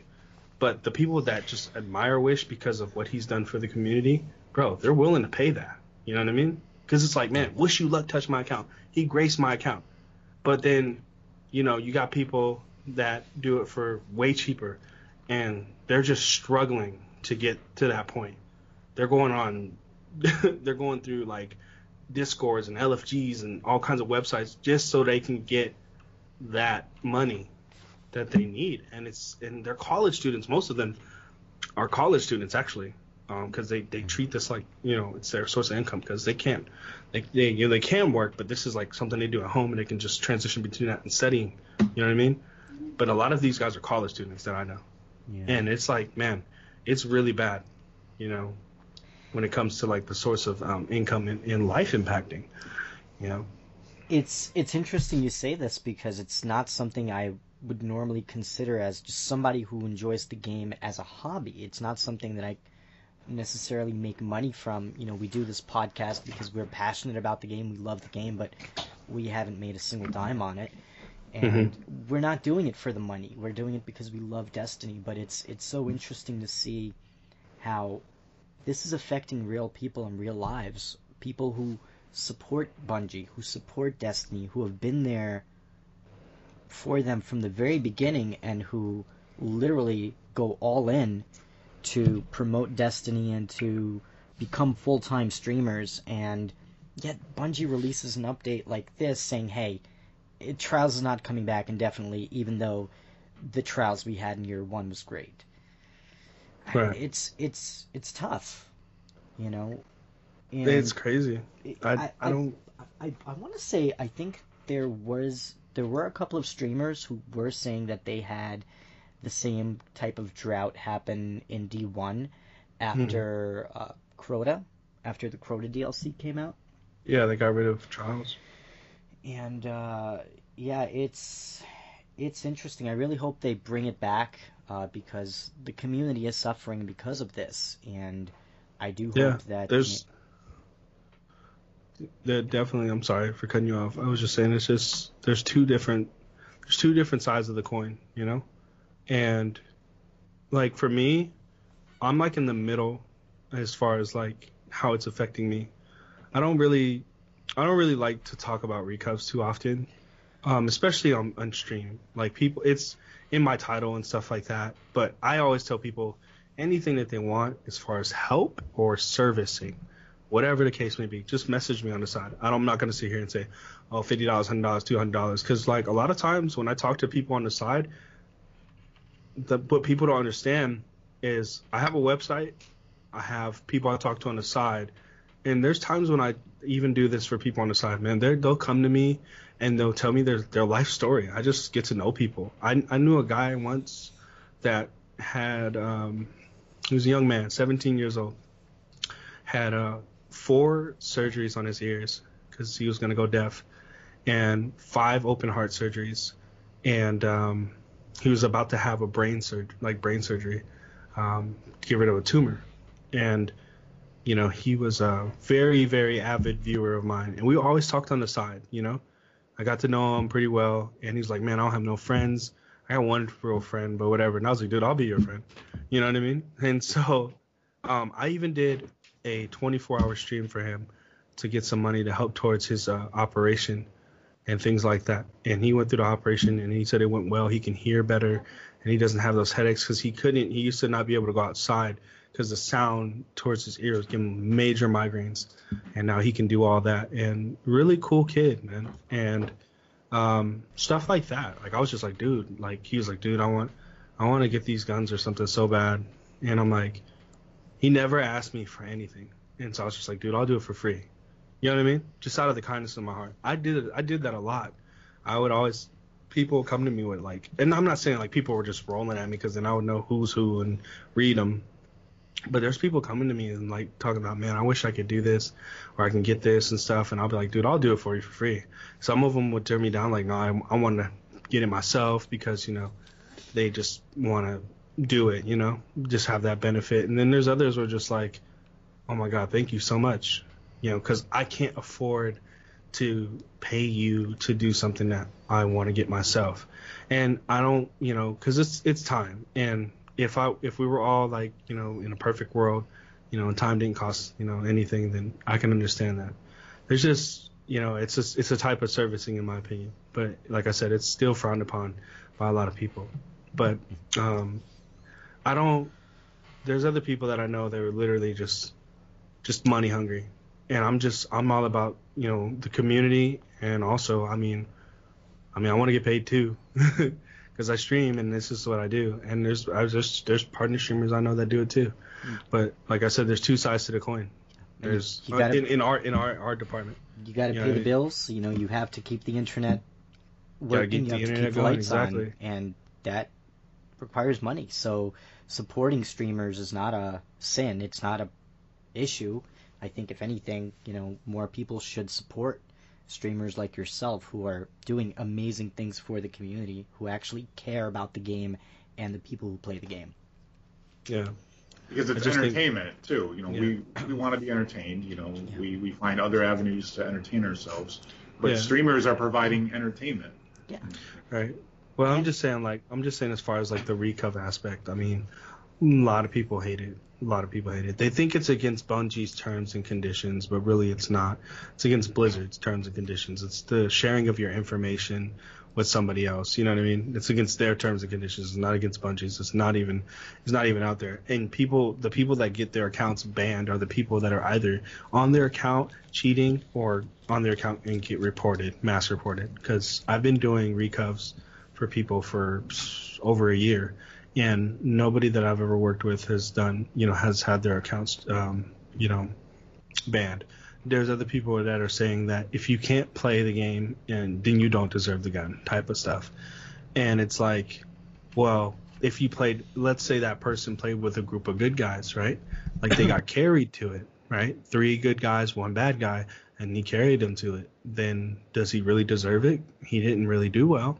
Didn't do good at all. Probably didn't get anything out of that but he got carried to it. Does he deserve it as well? Same thing with you in a raid. You do terrible in the raid.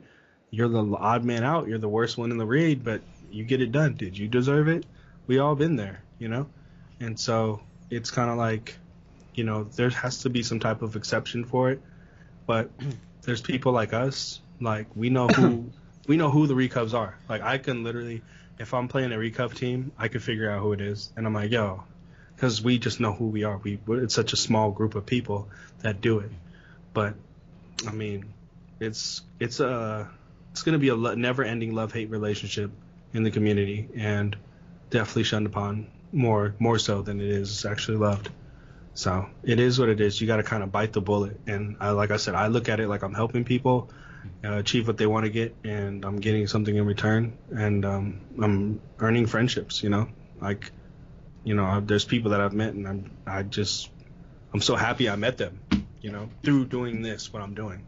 I, I don't think I would ever have met them, and some of them stayed in my chat. They're just big time supporters. There's they're subs of mine. They're followers. They're at my chat every day talking and it's just like man you remember that time I, I got on your account and we did that crazy thing because it took so long you know you build memories Yeah. and i think that's more important to me Yeah, Destiny has always been for me about the friendships that you create in the game. I, I have never been the type of person who loved single player games. I think Shadow Price Shadow can vouch for that. Um, I've always been a big fan of playing with my friends, be you know playing cooperative activities, playing um, PvP activities, and that's what made Destiny so special. The fact that you can go in with a group of six and play a raid, play this activity that's really challenging, and get it done together with a lot of coordination, a lot of teamwork. It, it's a very special feeling. Or even like going flawless in uh, in trials. When I when I went, went flawless the first time, now granted, I kind of feel like I got carried a little bit. I don't feel like I really earned it as much as I would have wanted to, but I'm, you know, getting better as a player. That's just part of getting better. I feel that you cannot get better as a player by playing with crappy players. You're just going to continue to reinforce that behavior and that play style. But if you're playing with people who are really good, you start to learn and pick up what they're doing.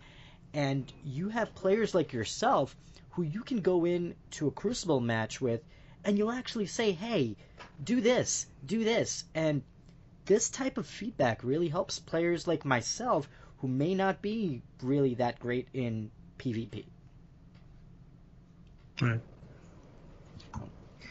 now i know we talked about quite a bit of negative things is there anything in destiny pvp that you guys like do you think bungie did well Um, I think they're doing better with the super balancing. I mean, they still have a couple that they're working on, or they need to work on. But you know, they're they're honestly balancing out. They're trying to balance out the supers uh, fairly well, and I really like that about Bungie right now. Um, makes you look forward to, um, you know, the upcoming balancing because that's pretty much what all you're seeing right now is just balancing. You know what I mean? the removing of Titan skating and and one eye mask getting nerfed and not really knowing what it is is kind of making me nervous, but um, it's really interesting to think about at the same time. And um, I think they they definitely need um, or they definitely are working on uh, better when it comes to the um, the gun meta. You know what I mean? The gun meta is starting to change. Uh, when Last Word came out, um, um, I'm actually really glad that there's now a sniper meta. Um, as difficult as it may seem at times when you see those pre-scope guys, you go around the corner, you just get popped in the head because they're just pre-scoping and landing your direction. Um, but that's good to see, you know, like it kind of shuts down the shotgun meta of the apes, you know, the people running shit at you with the shotgun and you know, you got the last word now you can just spam it and just pop off and it kind of stops that a little bit. Um, and so that's really good to see. And so, um, yeah, I think they're they're going the right direction. They just need to, I think they need to focus less on um, on supers and more on abilities, because I think abilities are more viable than you know a super in my in my my personal preference. That's how I run my kits. I don't ever run super mods. Um, I think about it when people got five super mods. Like, man, I need five super mods too. You know, because like I said, I'm tired of getting supered by the same person two, three times in the game, and that's the reason why they win. You know, is super comes out of nowhere and, and or they've had it the whole game and they're just stacking on supers, and that's really not cool because that's not really a. I mean, they're one hit kills. You know what I mean? Especially Yeah, something like survival or, or um, you know, even control. You know, stuff like that. It's just it's just game changing and I think they need to work less on they like they just need to completely remove super mods and just keep everything else. And I think the game itself would uh, balance out fairly well. But I think abilities are perfectly fine right now. Um, I'm glad they got rid of Nova Warp the way they did. Um, less less of less of these stupid suit handheld supernovas I got to deal with. But uh, so you know they're balancing out fairly well. They just you know they just have a couple things they got to work on. I mean, we can beg and plead for you know um, you know beg and plead for dedicated servers, but that's not probably going to happen for a long, long time. Um, but I other know- than that, yeah. I know this might sound a little crazy, but do you think that the Crucible or the competitive landscape would be benefited if they just remove supers altogether from that mode and make Oh, it yeah. all just use use your guns? Definitely, definitely. That honestly would change the game forever. Um, the reason why I say that is because I mean, it honestly would just it would it would put less it would put less stress on the players. You know, I mean, think about it. You got you got a they're updating you know the snipers, the heavy hitting snipers to be able to snipe and snipe supers. That's cool, but like right now it's like it's so it's so RNG actually because like the game is completely RNG. And um, I mean, I've been sniped out of my super with a alone as a god, and that's like, you know, those aren't. That's not a heavy hitting sniper. Just snipe me once in the head, right when I pop my sentinel shield. You're like, okay, that's not supposed to happen yet, uh, or at ev- ever. Um, but um, yeah, they just have to consider. Um, if they considered that, that would be amazing. You know, I think that would honestly change change the game in so many ways. Um, because like I said, it just comes down. It would just come down to abilities, you know, and that's really what the game should be focused around. That's what it's focused focused around, anyways. When there's no no supers, right? Those rounds that are just no super rounds, those are like the most fun and most challenging rounds. You know what I mean? Because those are like legit pushes. Like they they they play out really well, and I, I love those rounds. I think they're like because if you lose the initial fight, that changes the whole game. See, Yeah, know. I think shows it's gun skill. See, I, I think it's fun to use a super in the game, but when you get killed by a super, in the back of your head, you're thinking, well, that's a really cheap death right there. So if they eliminate that and just make it, you know, gun versus gun, I think it becomes a more competitive game. Yeah. Because I mean, the guns themselves, the guns themselves are already in- unique enough. I mean, let's say they brought back, I don't know, the Bad Juju or or the Red Death. You know what I mean? Let's say they brought back the Red Death. I mean, The it's a Red post meta Death. right now. Wow. Yeah, it's a post meta right now. You know what I mean? Like, dude, the po- the Red Death would be, that'd be like good enough. That would You be know what I mean? That would be really I. I really like the bad juju too. There was a time where the bad juju did. Uh, it reigned pretty recently. Oh, it was tough, man. That gun was hard to handle though. Yeah, it had, it had some kick to it for sure.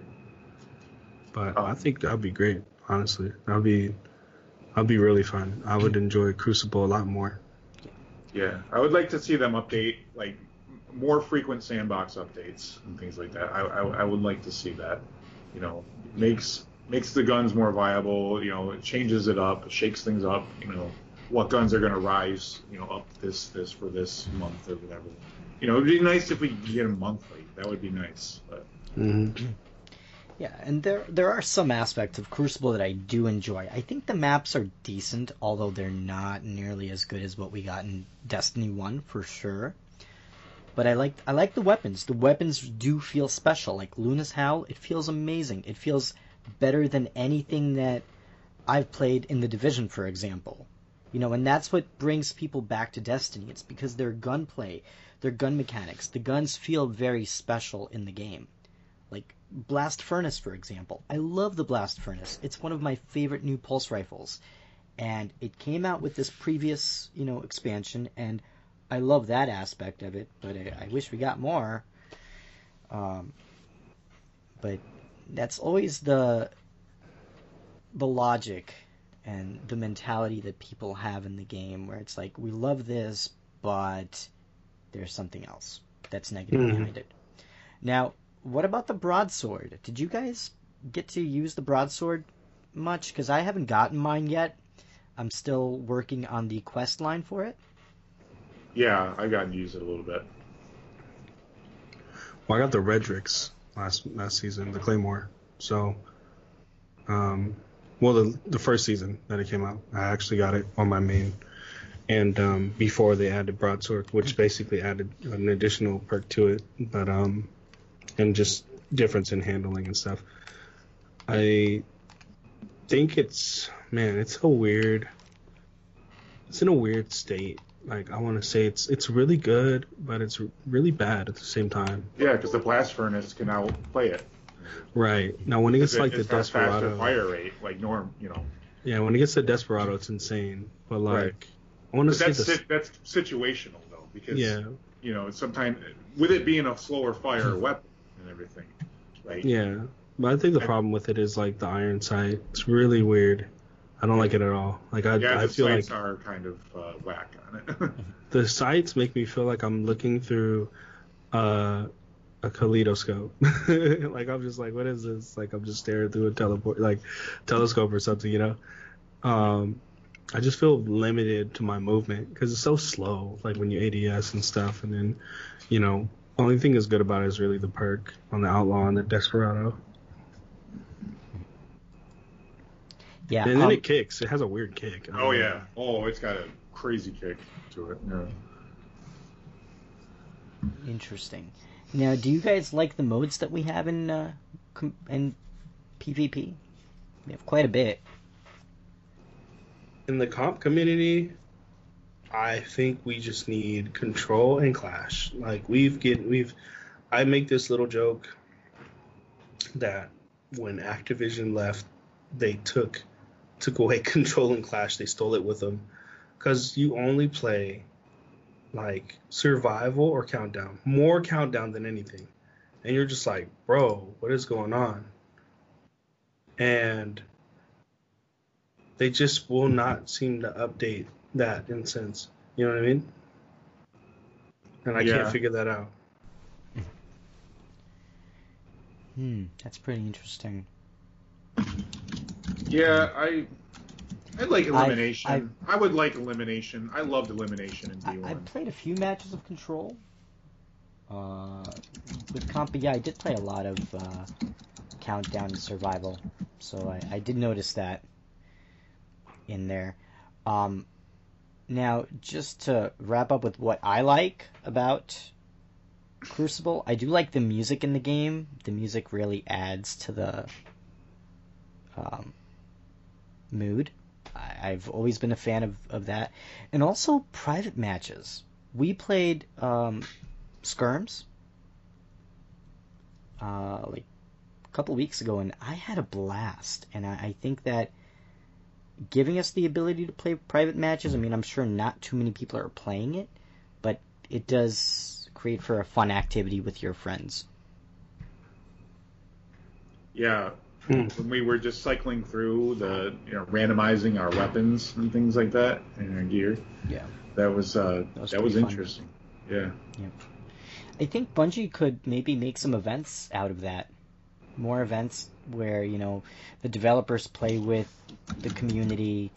There's more interactions with the developers and the, the, the gaming community overall. I think that would be pretty cool. Um, now, if we were to improve PvP, how can we do so in the short term? Um, If they can roll out a change next month, what change do you think they can implement that would make the game better? nerfing, um, honestly, nerfing Blast Furnace and Bygones. I feel like it's hit too hard and the flinch uh, that you receive from the gun is just too heavy, you know? Yeah, they they are pretty uh, they are pretty strong right now in, in the meta. They have been for quite some time. Um, especially bygones. Um, let's see the change. The thing that I would like to see. Now is this is this all through Crucible? They're like all. Yep, in the in the Crucible. let us select our playlists of what we want to do. Ooh, I like that one. Yes. You know, Veto. Like, it, it, they're perfect. Veto. Be able to veto like maps, see maps, things coming up, and things like that. You know, like how it was in, in Halo and everything too. Yeah. Um, Where people veto can vote. That's so perfect. They had that in Halo Reach, didn't they? Mm, yeah. Yeah, Halo So- Reach, Halo Three, Halo 2 Mm-hmm. I like that idea. I mean, they're not even using it really in Halo 5. So, because, you know, they sold out their whole completion of their. I mean, they sold every bit of rights to them, but they can still utilize it, you know, in my opinion. Yeah. Yeah, Yeah, that's, I mean, and um, I know this isn't popular. Not a lot of people might like not like this, but like um, something like combined arms, like in D1 with uh, large maps and vehicle combat. You shut your mouth when you're talking to me. How dare you? What? Combined arms.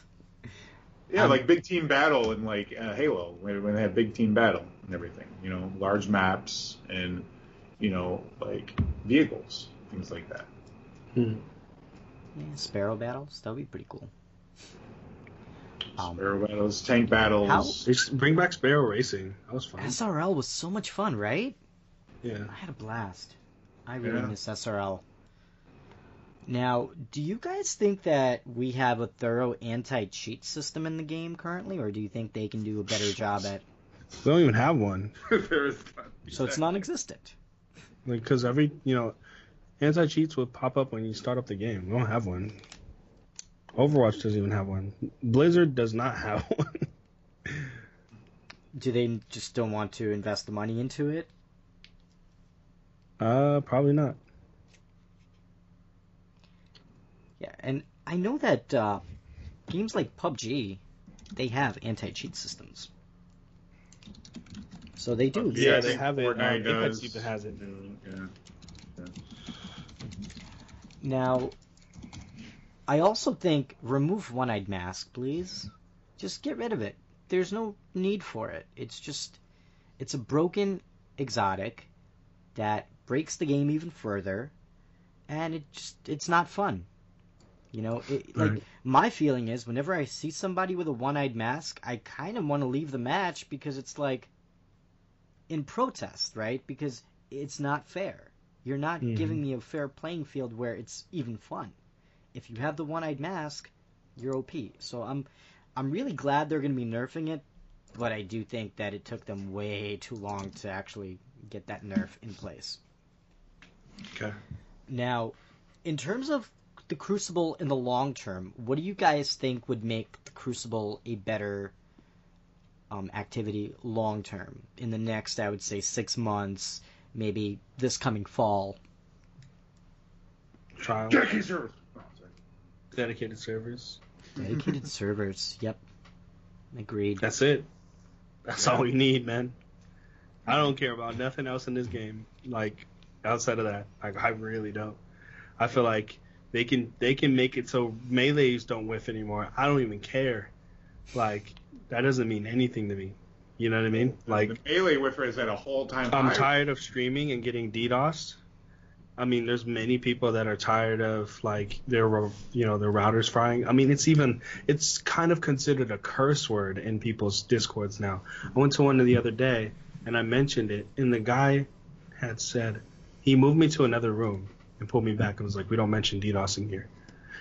It's literally that bad. You know what I mean?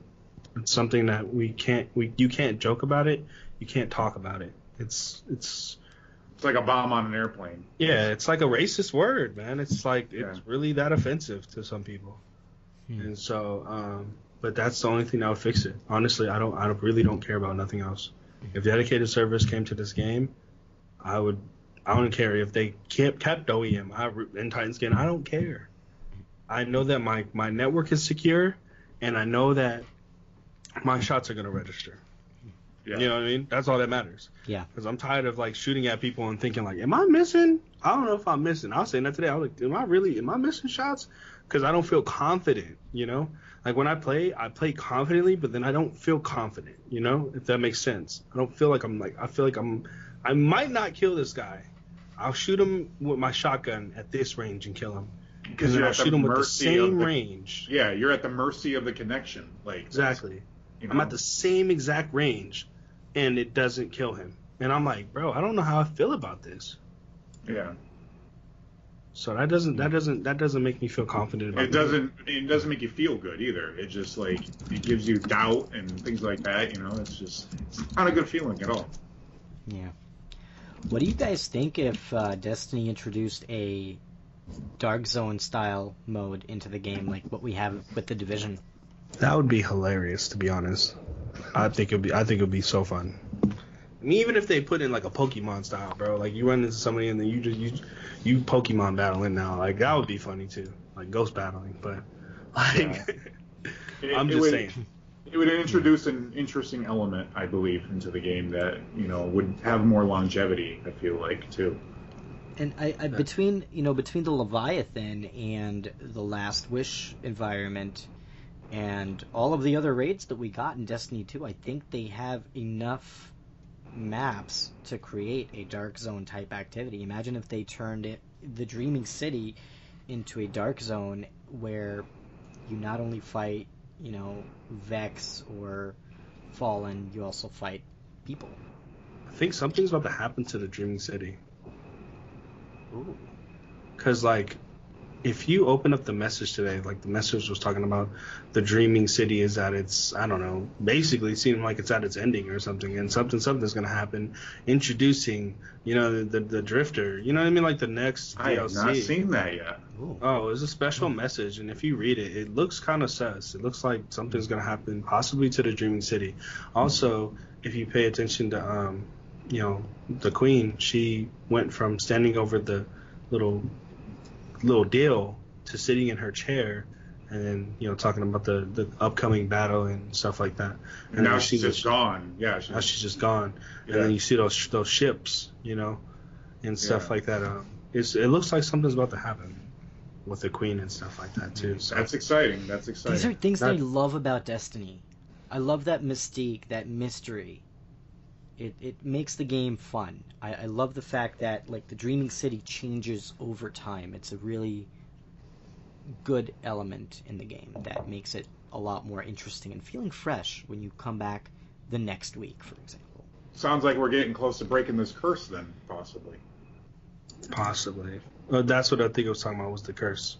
Yeah. Yeah. Yeah, so I just I just hope I just one thing I just want Bungie like what I really want from Bungie is faster response times to our issues. You know what I mean? I can understand two to three months, but man, making us wait almost a year or something like Yeah. that, it's like it's too much. It's way too much. I'm- and I feel like if they literally had the the ability to make these games 10 years in advance from when they said when they were making Destiny 1. You know what I mean? This stuff should have been already worked out. It should be perfectly polished and ready for us in a couple months between each. Not like a six, seven, eight month, you know, trimester that, or whatever we got to go through. You know, it's just too long. It's just way too long Yeah. for us to get stuff that we can beat in like two, three hours, four, six hours. You know, that's not cool. Yeah, I'm going to give him credit for last year, you know, pivoting to the game to, you know, finally bringing 6v6 back and bringing pinnacle weapons in and things like that. And I know that took time to do all that. But now we're past that. Now now we have to evolve. Yeah, Yep. the game has to the, the PvP has to evolve. Yep. You know. You're So- catering to veterans now. You know what I mean? Yeah. And We're, we're we're we're grown now. You know what I mean? Like this game's been out for five years. There was kids that were 13 when they started playing this. They are now 18. You know what I mean? They are young adults. That's crazy to think of. Oh my god. It is. you know what I mean? yeah. Like we're talking about freaking Xbox 360, or excuse me, PS3 and PS4, right? We're talking about PS3 to PS4 to PC to PS4 Pro. You know what I mean? Like those were transitional games. You're like, dang, dude, like it's really been that long. You know what I mean? Like Xbox One type stuff, like the the Xbox One, Xbox One S had been, you know what I mean? And then the Xbox X, we went through three consoles. yeah. Yeah, couple that's- gen- that's generations, man. and and we're to the point where like now we're on PC where we feel like pretty much this is it. This is the pinnacle for like for us. It's the pinnacle, man. Like we got the frames, we got the, the graphics. This is it. Console ain't catching up with this. Yeah, Might. they need to, and now they need to capitalize. You know, now Yeah, they need so it's bring, like, okay, you got this now. You Exactly. promised us 4K. You promised us a fully optimized PC gaming experience. Deliver. exactly. We've improved with you. You bring it to PC, we're coming with you. We got your back. We are following through. People literally bought PCs just for Destiny. King Gothalion bought a PC just for Destiny. Come on. We did too. Me and Corn, we we're, we're guilty. We built our PCs for Destiny 2. Yeah, we actually built our PCs the day before the beta came out. Literally We before did. the beta We for Destiny did. 2 came out. Yep. So we, we were hardcore, and we were at GameStop on release day to get the collector's edition for PlayStation because we did not want to wait another month and a half to play the game on PC. So we were fully committed to the game. We, we love Destiny. We've been playing Yep. since day one. Since And I waited. I waited too. I bought it on Xbox because I was like, I played the beta on PC and I was so excited because I had so much fun. I was like, dude, this game is gonna be so cool. When I played Trials for the first time, I said, man, told my friends, I said, imagine this on PC, man. It's gonna look so dope. And then when we did, we were like, when we first flew into eternity, we're like, whoa, we're going into this black hole. This game looks insane, bro. We ex- we were so excited, you know. Now the excitement's gone. We're out of our anniversary stage. You know, Yeah. it's time for you to, you know, step up to the plate. Yeah and so I- We're, I- we're gonna see what they're really made of now that they don't have the Activision influence. Right. Once once once Penumbra is over, there's no more excuses. It's all on Bungie. Yep. Yeah. Now, so yeah, so I, I think that we do have a lot of things that need to happen with the Crucible before it's a platform that people want to go to in order to play the game competitively. I think there is potential there because Destiny is a really fun game. The weapons are awesome. I think they need a lot of balancing to do still. And it's possible in the future that we'll get a game that we do want to play with Destiny, with comp, with PvP, and I really hope maybe by this fall we'll get Trials back. That would be a pretty big step in bringing comp to where it was in its glory days. Um, yeah. So, uh, is there anything else that you guys want to mention about uh, Crucible or comp before we move on to the next uh, topic? Nope. No, I'm good. Okay, cool. So next next subject, of course, we have Luna's Howl hand cannon review, and I know Reb is going to have a lot to say about Luna's Howl because he's been using it for a while. Well, although you do a lot of recovs and uh, carries, so I don't know if you get a chance to use it as much as uh, you'd like. I I mean, it varies. Like there's the not forgotten, so I have to use Luna. I gotta kill 300 people with it, you know, just to get the not forgotten and the legend point. But I'm definitely, man, I have a love hate relationship with it.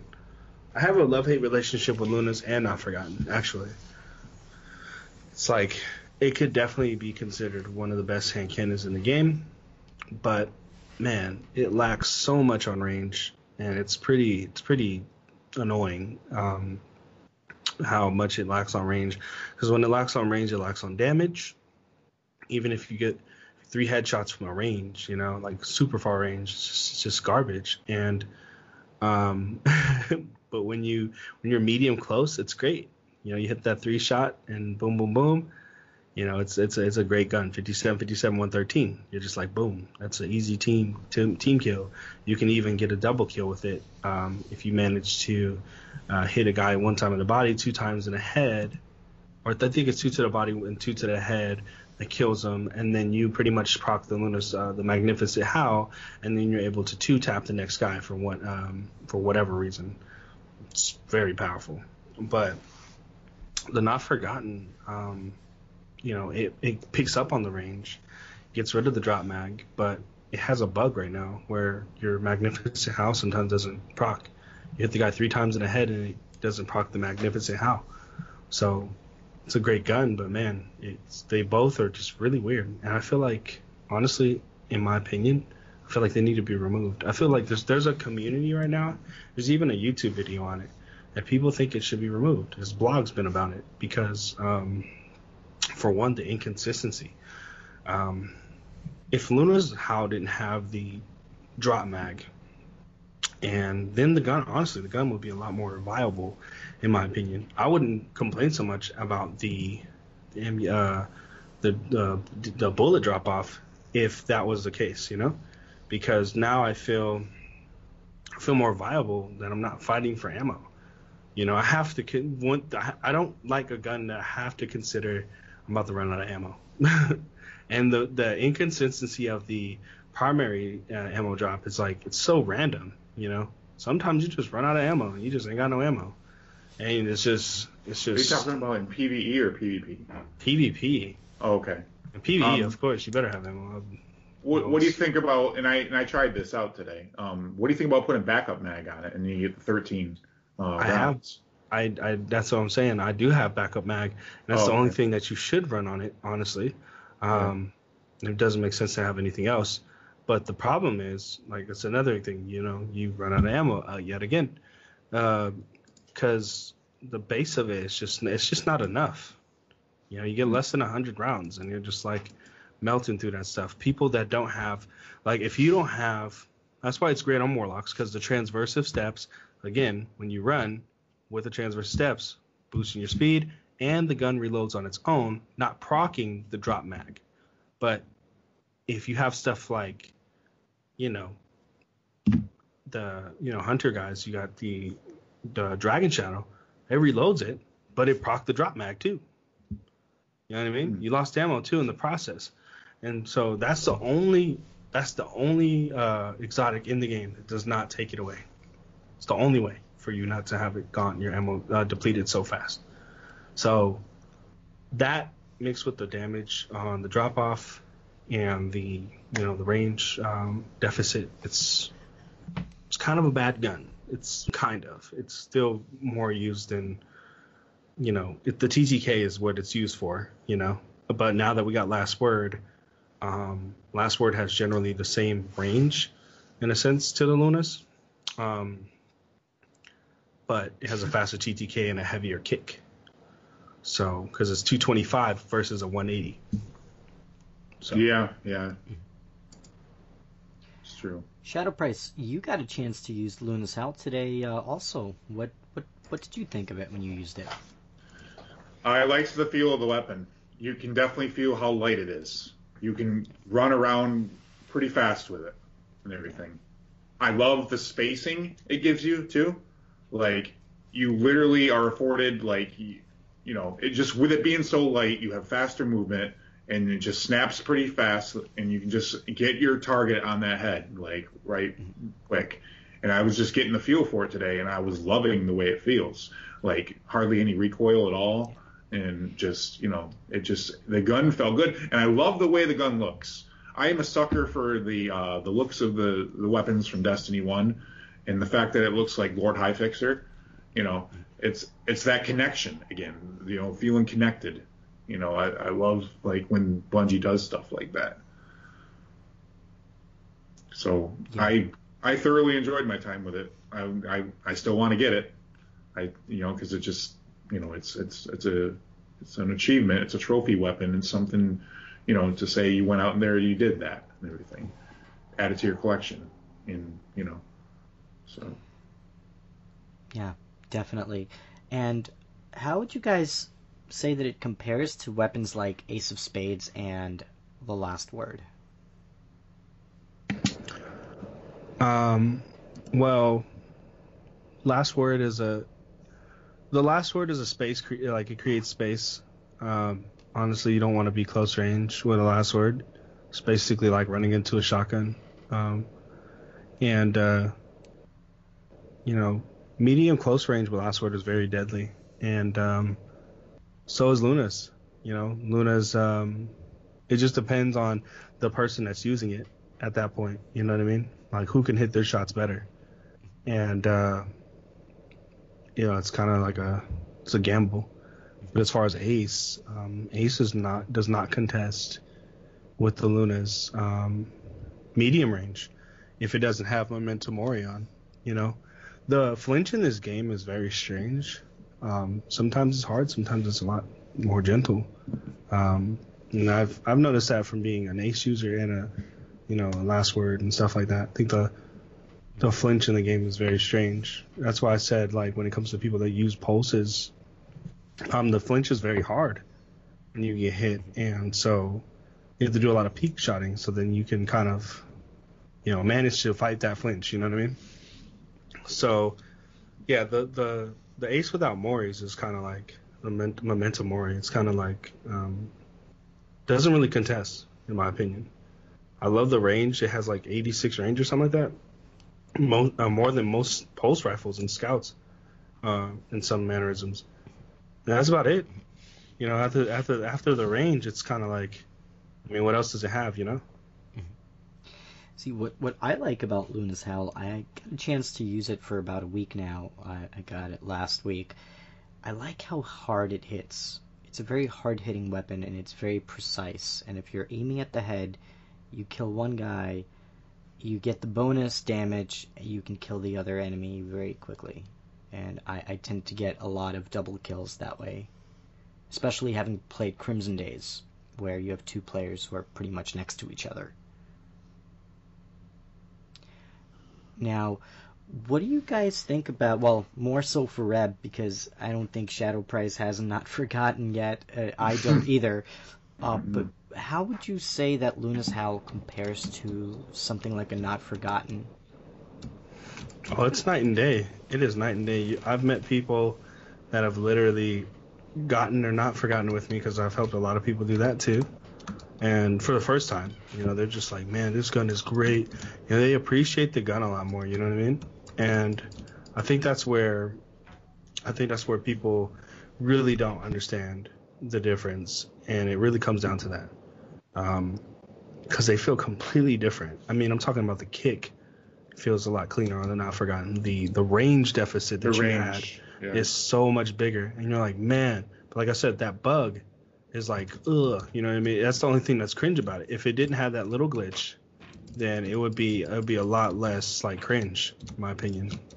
And so uh, until it fixes that, then I mean, most people would prefer to use Lunas in some cases, like seriously. Hmm. And so, um, but yeah, it's a it's a shadow. The Lunas gets shadowed by the Not Forgotten for sure. Very interesting. Now, and do you think between the Luna's Howl and Not Forgotten that these two blend well as pinnacle weapons in comp for season four? I don't. I'm not a. I'm not a big fan to it, 180, uh, the 180 um, archetype because the funny thing is, a lot of people don't know, but we've had 180s for a while, like quite a while. It's been in um, it's been in year one in trials. There was the cold sweat. Um, and then there was the other little soul parish looking, you know, hand cannon or whatever from, um, you know, the last DLC, you know, before I don't remember what it's called because I didn't play it well. I, the Ikelos uh, hand cannon. The the Warmind DLC. No, the one before that. Uh, Osiris. Curse Osiris, Osiris. yes. Curse of Osiris. There we go. Oh, oh, I know. Oh, yeah. Uh, Jack Queen King, I think it was. No, not Jack Queen King. There's an actual oh, West 180. Of West of Sunfall. Yeah, it's like one of the Lost Prophecy guns. Yeah. So West we've had Sunfall. we've had 180s around, but we just never appreciated them. Honestly, I used the Cold Sweat just to play around, and I liked it. I liked the TTK, but then again, we also didn't have the TTK update, so it kind of ruined. You know what I'm saying? It ruined 180s back then. So the love for 180s was never there because we didn't have the TTK update. The TTK update was there, then we probably would have been using 180s a lot more. And so for it to be basically introduced to a lot of new heads that are just coming in for Forsaken and stuff, um, for it to be introduced like that and people thinking, oh man, this is the greatest gun in the world, they don't know the backstreet. You know what I mean? So I don't think that the guns themselves honestly should have been introduced. Hmm. Um, we didn't have and, and I've talked to somebody about this recently. I'm like, man, how many Destiny streams did PvP streams this year, or just in general for D2? We had like two, maybe. We had one when they showed off the gun, and I forgot what the last one was. It's been that long, but they don't really show off PvP stuff. Why? Because they don't really test the guns themselves. They don't really put the time in themselves to make the effort to for the community. And so I don't really like. I feel like this gun is undervalued and very much unappreciated. Very much unappreciated because they don't really know what they're doing per se with the guns. That's why they have bugs, you know. You guys remember Prometheus Lens? Oh, of What course. kind, what what aim were they going with that gun? You know what I mean? Mhm. I don't think they had any real direction with that gun per se, and we ended up having laser tag for like a month. you know what I mean?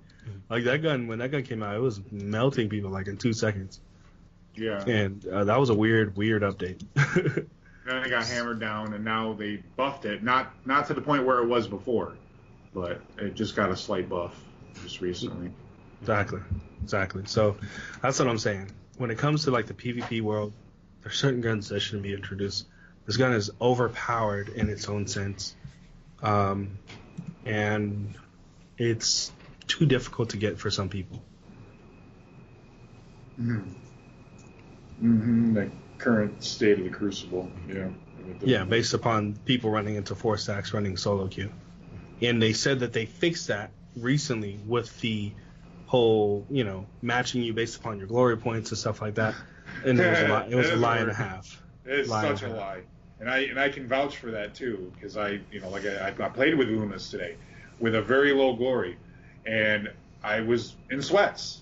It felt like a sweat match and everything. Exactly. Like- and so what that does is it just lowers your glory, lowers your op- your chance to get the gun more and more and more and more. And so people give up. Yeah. And then they reach out to people like me. That's really interesting. Now, lastly, on the subject of Luna's Howl, if you were to give it a rating 1 to 10, what would you guys rate it? An eight.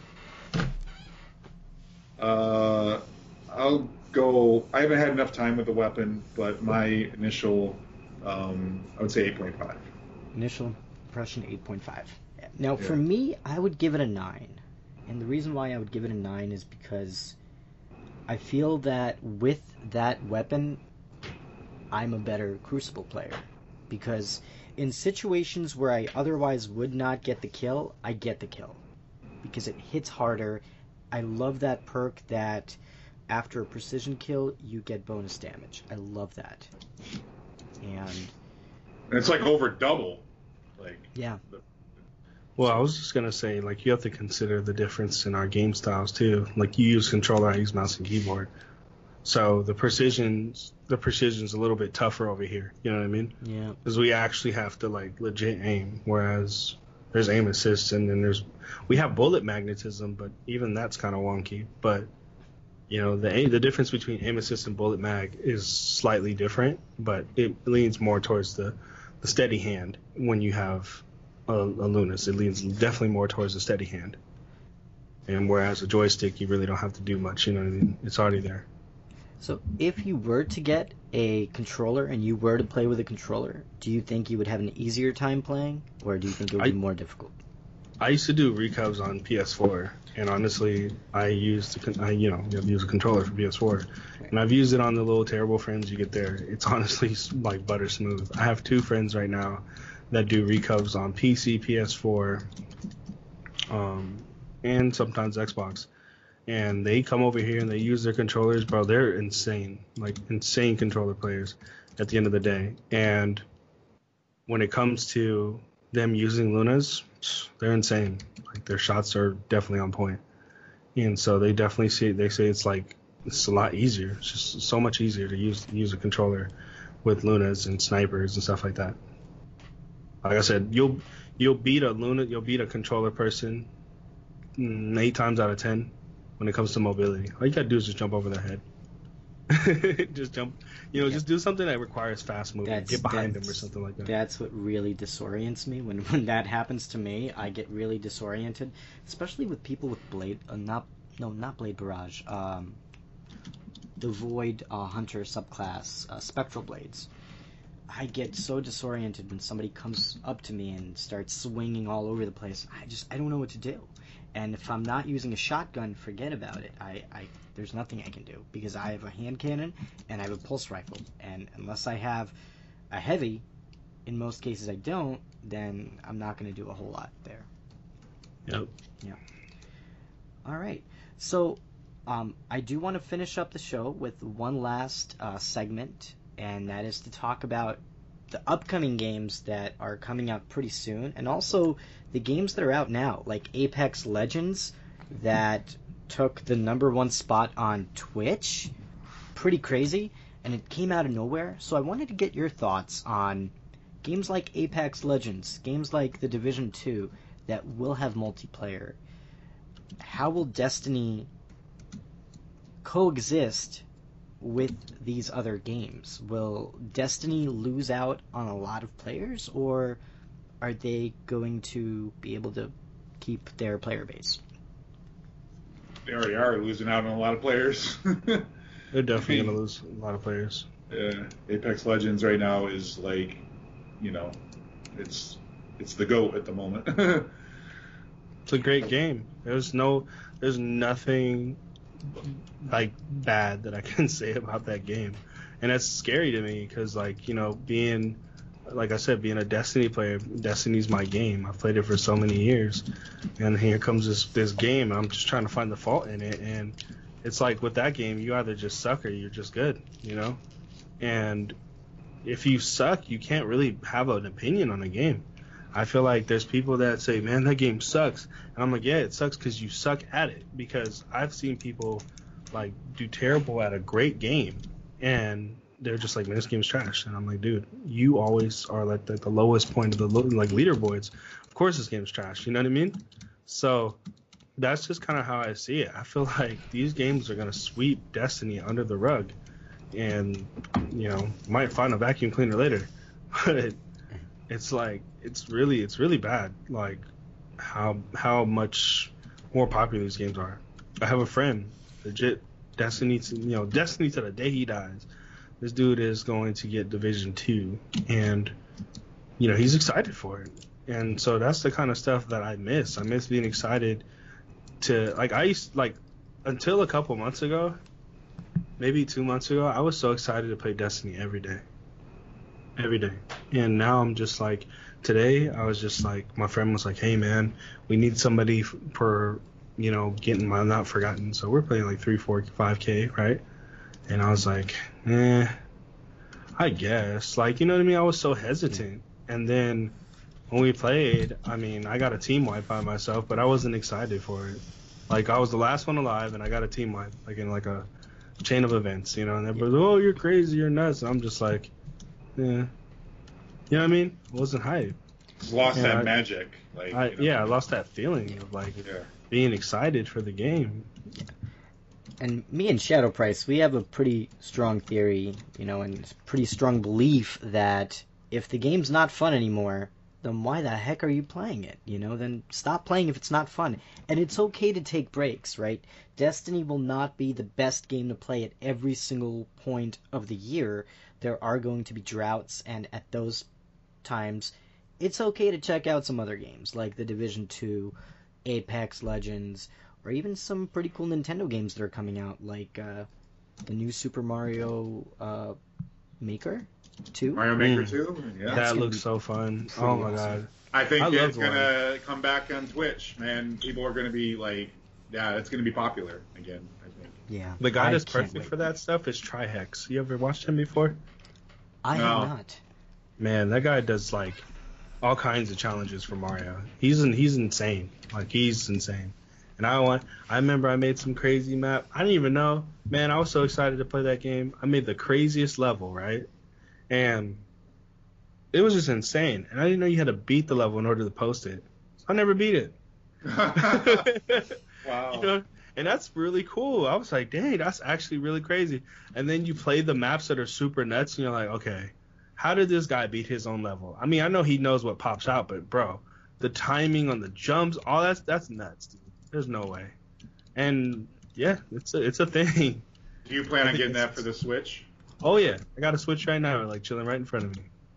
Nice. Yeah, the fact that you can have hills now and everything, and it's nice the way they showed how they solved the problem of not having the you know the two screens and everything. They Yep. have a wheel now that you can select what you need to do, and then you can you know control it on the screen and everything. So And then also they added it, uh, Super Mario 3D World, I saw that. which Yeah. I I just noticed. I was like, okay, that's cool because I love Super Mario 3D World. That was a great game. I think I beat it. I hear from so many people that's a great game. I have it for my Wii U. I haven't played it yet. So I We was kind of waiting to. for it to come to Switch, but I think I will have to play it. There's a lot of levels. Like the secret levels are crazy too. They're intense.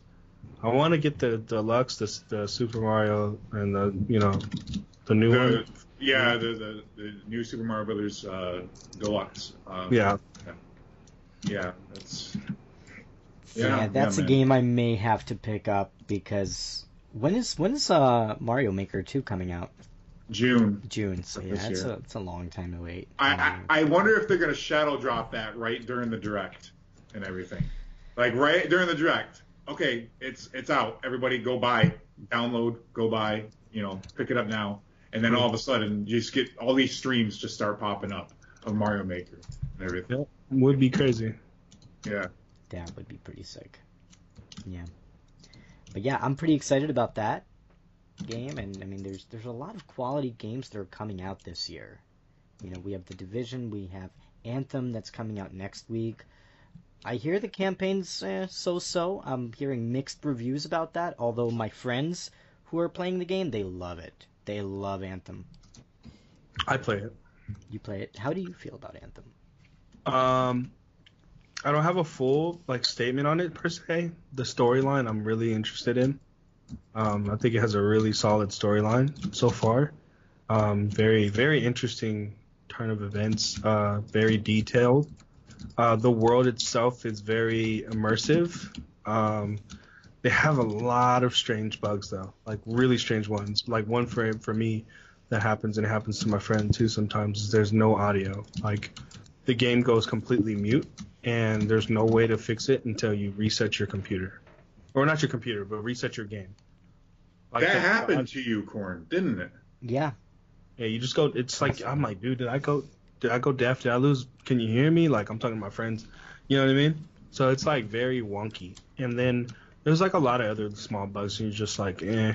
But um yeah, I think the difficulty is very strange right now. Like, uh, it's in a very weird place. Um, because you have to, you, I mean, there's no point of playing on hard per se until you get to the max level. And then when you get to the max level, then you pretty much are basically led by um, what's somewhat like it's somewhat like um like light level, you know? It's gear level or whatever. And so now you're grinding to get to a certain point so then you can get tiers that are higher than hard, but they actually give you bonus on certain stuff. And so once I hit 30, um, which is the max level, then I'll pretty much have a bigger, a better say, because right now I'm at like 25. Now, what's what's the end game like, or have you not hit the end game yet?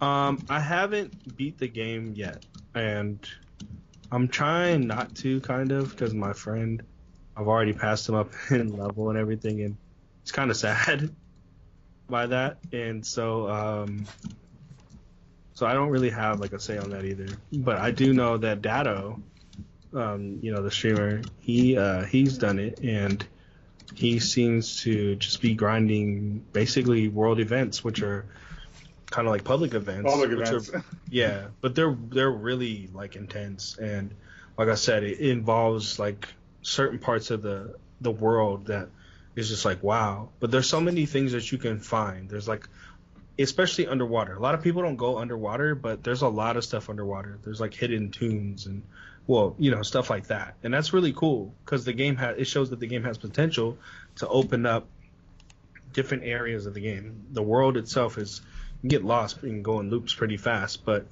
um, there's a lot to find. There's a lot to find for sure.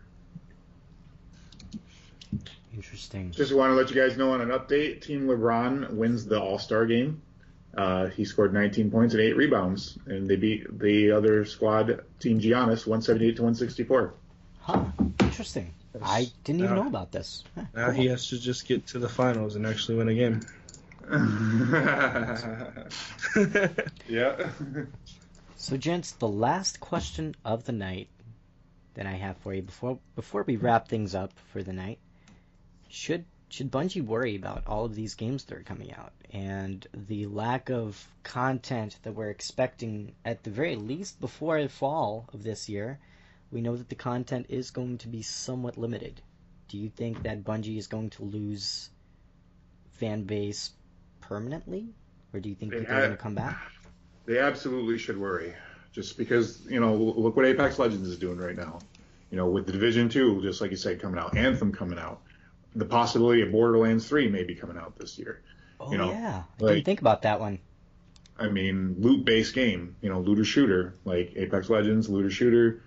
Well, that's not, that's a battle royale game. I'm sorry. Anthem, you know, loot based. There's loot in the game. You can gear score and things like that, you know. And now they are doing things on their own, you know. It's like, you know, now the the microscope is going to be on them and everything. Can they bring this game back to prominence? I don't think it'll ever get back to what Destiny One was. It's sad to say, but it, um, you know, it's going to need another, unfortunately, either sequel or crazy, you know, just turn of events that you know happen in the franchise and things like that. You know, they absolutely should worry. You know, it's just the it's it's the way that the the the video game industry is right now and everything. You know, people are flocking to battle royales. You know, it's like that's that's the hotness. Everybody's playing Fortnite and well now Apex Legends. Everybody's playing Apex Legends. You know, things like that. So yeah, they need they should worry. And yeah, and Reb, I think, you know, like you said, they should worry. Um, it's not ever going to lose permanent, like permanent, um, you know, followers in general. The- Everybody, everybody, everybody says this that I know, and they end up falling for it every time. I hate this game. This game's trash. Da, da, da, da, I'm uninstalling. Da, da, da, da. New DLC comes out, they try it every time because of the curiosity there. You know, I had a friend here recently um, did really well in trials, man. He used to do triple carries and stuff like that, and uh, disappeared off the face of the earth. Like the guy had big viewers, big viewer counts, and we thought he was gonna get partnered. He was going for it, and all of a sudden just disappeared. Guess it was due to his internet. Just recently, like I haven't talked to him in a year. Just recently talked to me like three days ago, and was like, "Hey man, I bought the DLC for Destiny and da da da da and Last Word. Want to try it out?" You know what I mean? He came back for the last word. You see what I'm saying? Like people always come back because they're curious of something else. And that's just how Destiny has always been. That's how I was. I didn't play Destiny for um because I lost my grandmother last year and it was about March. And I didn't play until again until July, August time. I took about four months off. I was just done. I was like, you know what, Destiny's not doing it for me. I didn't want. I don't want to do this no more. You know, forget the trials, forget all that other stuff. You know what I mean? I was going through like life situations, but at the same time, I was done with the game too because I was tired of like the dramatic stuff that I have to deal with, like on the side. but uh, but I came back. I came back because I wanted to see if the game got better. I wanted to see if the community got better. I wanted to see, you know what I mean? Like I was interested in like the the new comp changes and stuff like that. I was like, man, I want to go into this stuff and check it out. And I stayed. Now I'm back to this. We're back to the same point where everybody's just leaving, and everybody's talking about March. They're just like, we'll come back in March to see the update. You know, if it's worth like playing. But I'm still gonna play Apex. You know what I mean? I, I So- yeah, I think everybody's pulling for Bungie. You know, and more now than ever because they're you know they're on their own and everything. You know, people want to see Bungie do good. People want to see this game thrive and everything. You know, because they have such a storied history and everything of you know just having awesome first person shooter gameplay and you know worlds that you can get like you know sucked into and you know enjoy and everything. Enjoy playing game with your friends and stuff. And it's just everybody wants this game to, to succeed but does Bungie have it in them to mm-hmm. be able to do it again you know? And I, I think they do. It's just you know we're gonna have to unfortunately be patient and everything. Right. Yeah. I, I think that we're going to go through cycles of, you know, droughts in the game, especially now with Activision not being in the picture because you got to remember they're also losing High Moon Studios Vicarious Visions. So the content releases probably will not be as frequent as they have been. So that means that people are going to play other games, and it's okay because you know what? there are so many great game developers out there who are building amazing video games that are worth playing. And that's why people are playing games like Apex Legends. The Division 2 is coming out, and I played the beta, and you know what? I loved it. I loved the beta for it.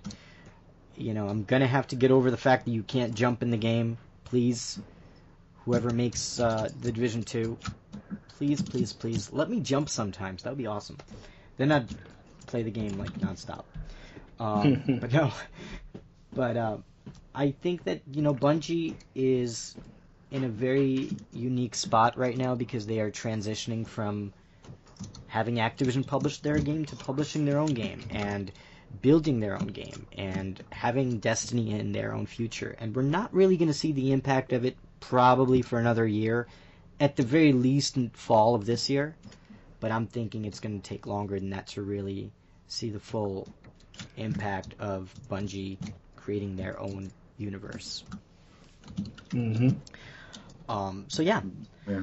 So gentlemen, thank you so much for being on the show tonight. Uh, Reb, really awesome perspectives and really great insights. I it was really awesome to learn about the Crucible community from the eyes of someone like yourself and it was very eye opening for me personally to, to really get a perspective of someone who relies to pay bills, you know, by playing the game and, and how that affects you overall. Mm-hmm. So thank you so mm-hmm. much for being on and for sharing your experiences and your knowledge with us to, today. Yeah, no problem. Yeah, it goes double for me. It was nice to get your perspective on everything, and you know, just it was it was really really awesome. My pleasure, man. Yeah. Thank you guys. And Reb, appreciate you having me. Where can we learn more about you? Um, I mean, I have you know an Instagram, um, generally towards um, just uplifting. Got some com- com- um, comedic things on there. Um, also, you know, my expression of faith, and so uh, my Instagram is um, my name, which is Javon. So it's actually with an underscore in there. So it's J E V as in Victor O underscore N as in Nancy and then another underscore. That's my Instagram. Um, my Twitter is Rebuken R E B as in boy U K E double N on Twitter. Uh, my Twitch is my my Rebuken with no ends or one end, excuse me. Um, and that's on you know Twitch.tv uh, Rebuken. Also make music. So my Spotify is um, J A Y um, hyphen V A U G H N. So it's my first name spelled out, so people know how to say my name right. and that's on also on Apple Music and all the other outlets and stuff. So got some music and stuff on there because I did some music for a couple years. You know, been doing music since I was like 13. So yeah, stuff like awesome. that. And Very uh, cool. we will make sure to include all of these links in the show notes for this week's episode of the Destiny Show podcast. So if you missed it, check out the show notes at destinyshow.com and you can find all of these links right in the show notes. And Shadow Price, my co-host for this little podcast that we're doing. Where yep. can everybody learn more about you? Uh, You can follow me on Twitter at ShadowPrice79, and when I stream, you can follow me on twitch.tv forward slash I am ShadowPrice. Very cool. And you can learn more about me at OMG Cornholio on Twitter. I do have a Twitch account at I am Cornholio, but uh, it's not very active as of yet. I did order a green screen, so I will be planning more live uh, things on Twitch. So look out for more of that. And also, we are launching a pretty exciting project next week. If you like the Nintendo Switch, if you're a Switch fan, we are starting a new podcast called the Switch Nation Podcast. So I'm really excited to be doing that. Uh, Shadow Price will be hosting the show each and every Sunday, I believe, is what we're planning. Uh, so we're really excited about that, and uh, we do hope that uh, you all love Nintendo can join us and hang out with us and listen in each week on our conversations about the Nintendo Switch. Definitely. And as always, you can find our podcast at www.destinyshow.com. You can also find us on your favorite podcasting app, whether you like to listen on Apple Podcasts, Google uh, Play, or Spotify, Stitcher. We're pretty much on all major platforms, so make sure to check us out. We will be having uh, new episodes every Friday. Uh, we are going to be recording Thursdays in the future. So every Friday we will be having new episodes of the podcast. So make sure to check us out each and every week. And thank you so much for joining us for another episode of the Destiny Show podcast.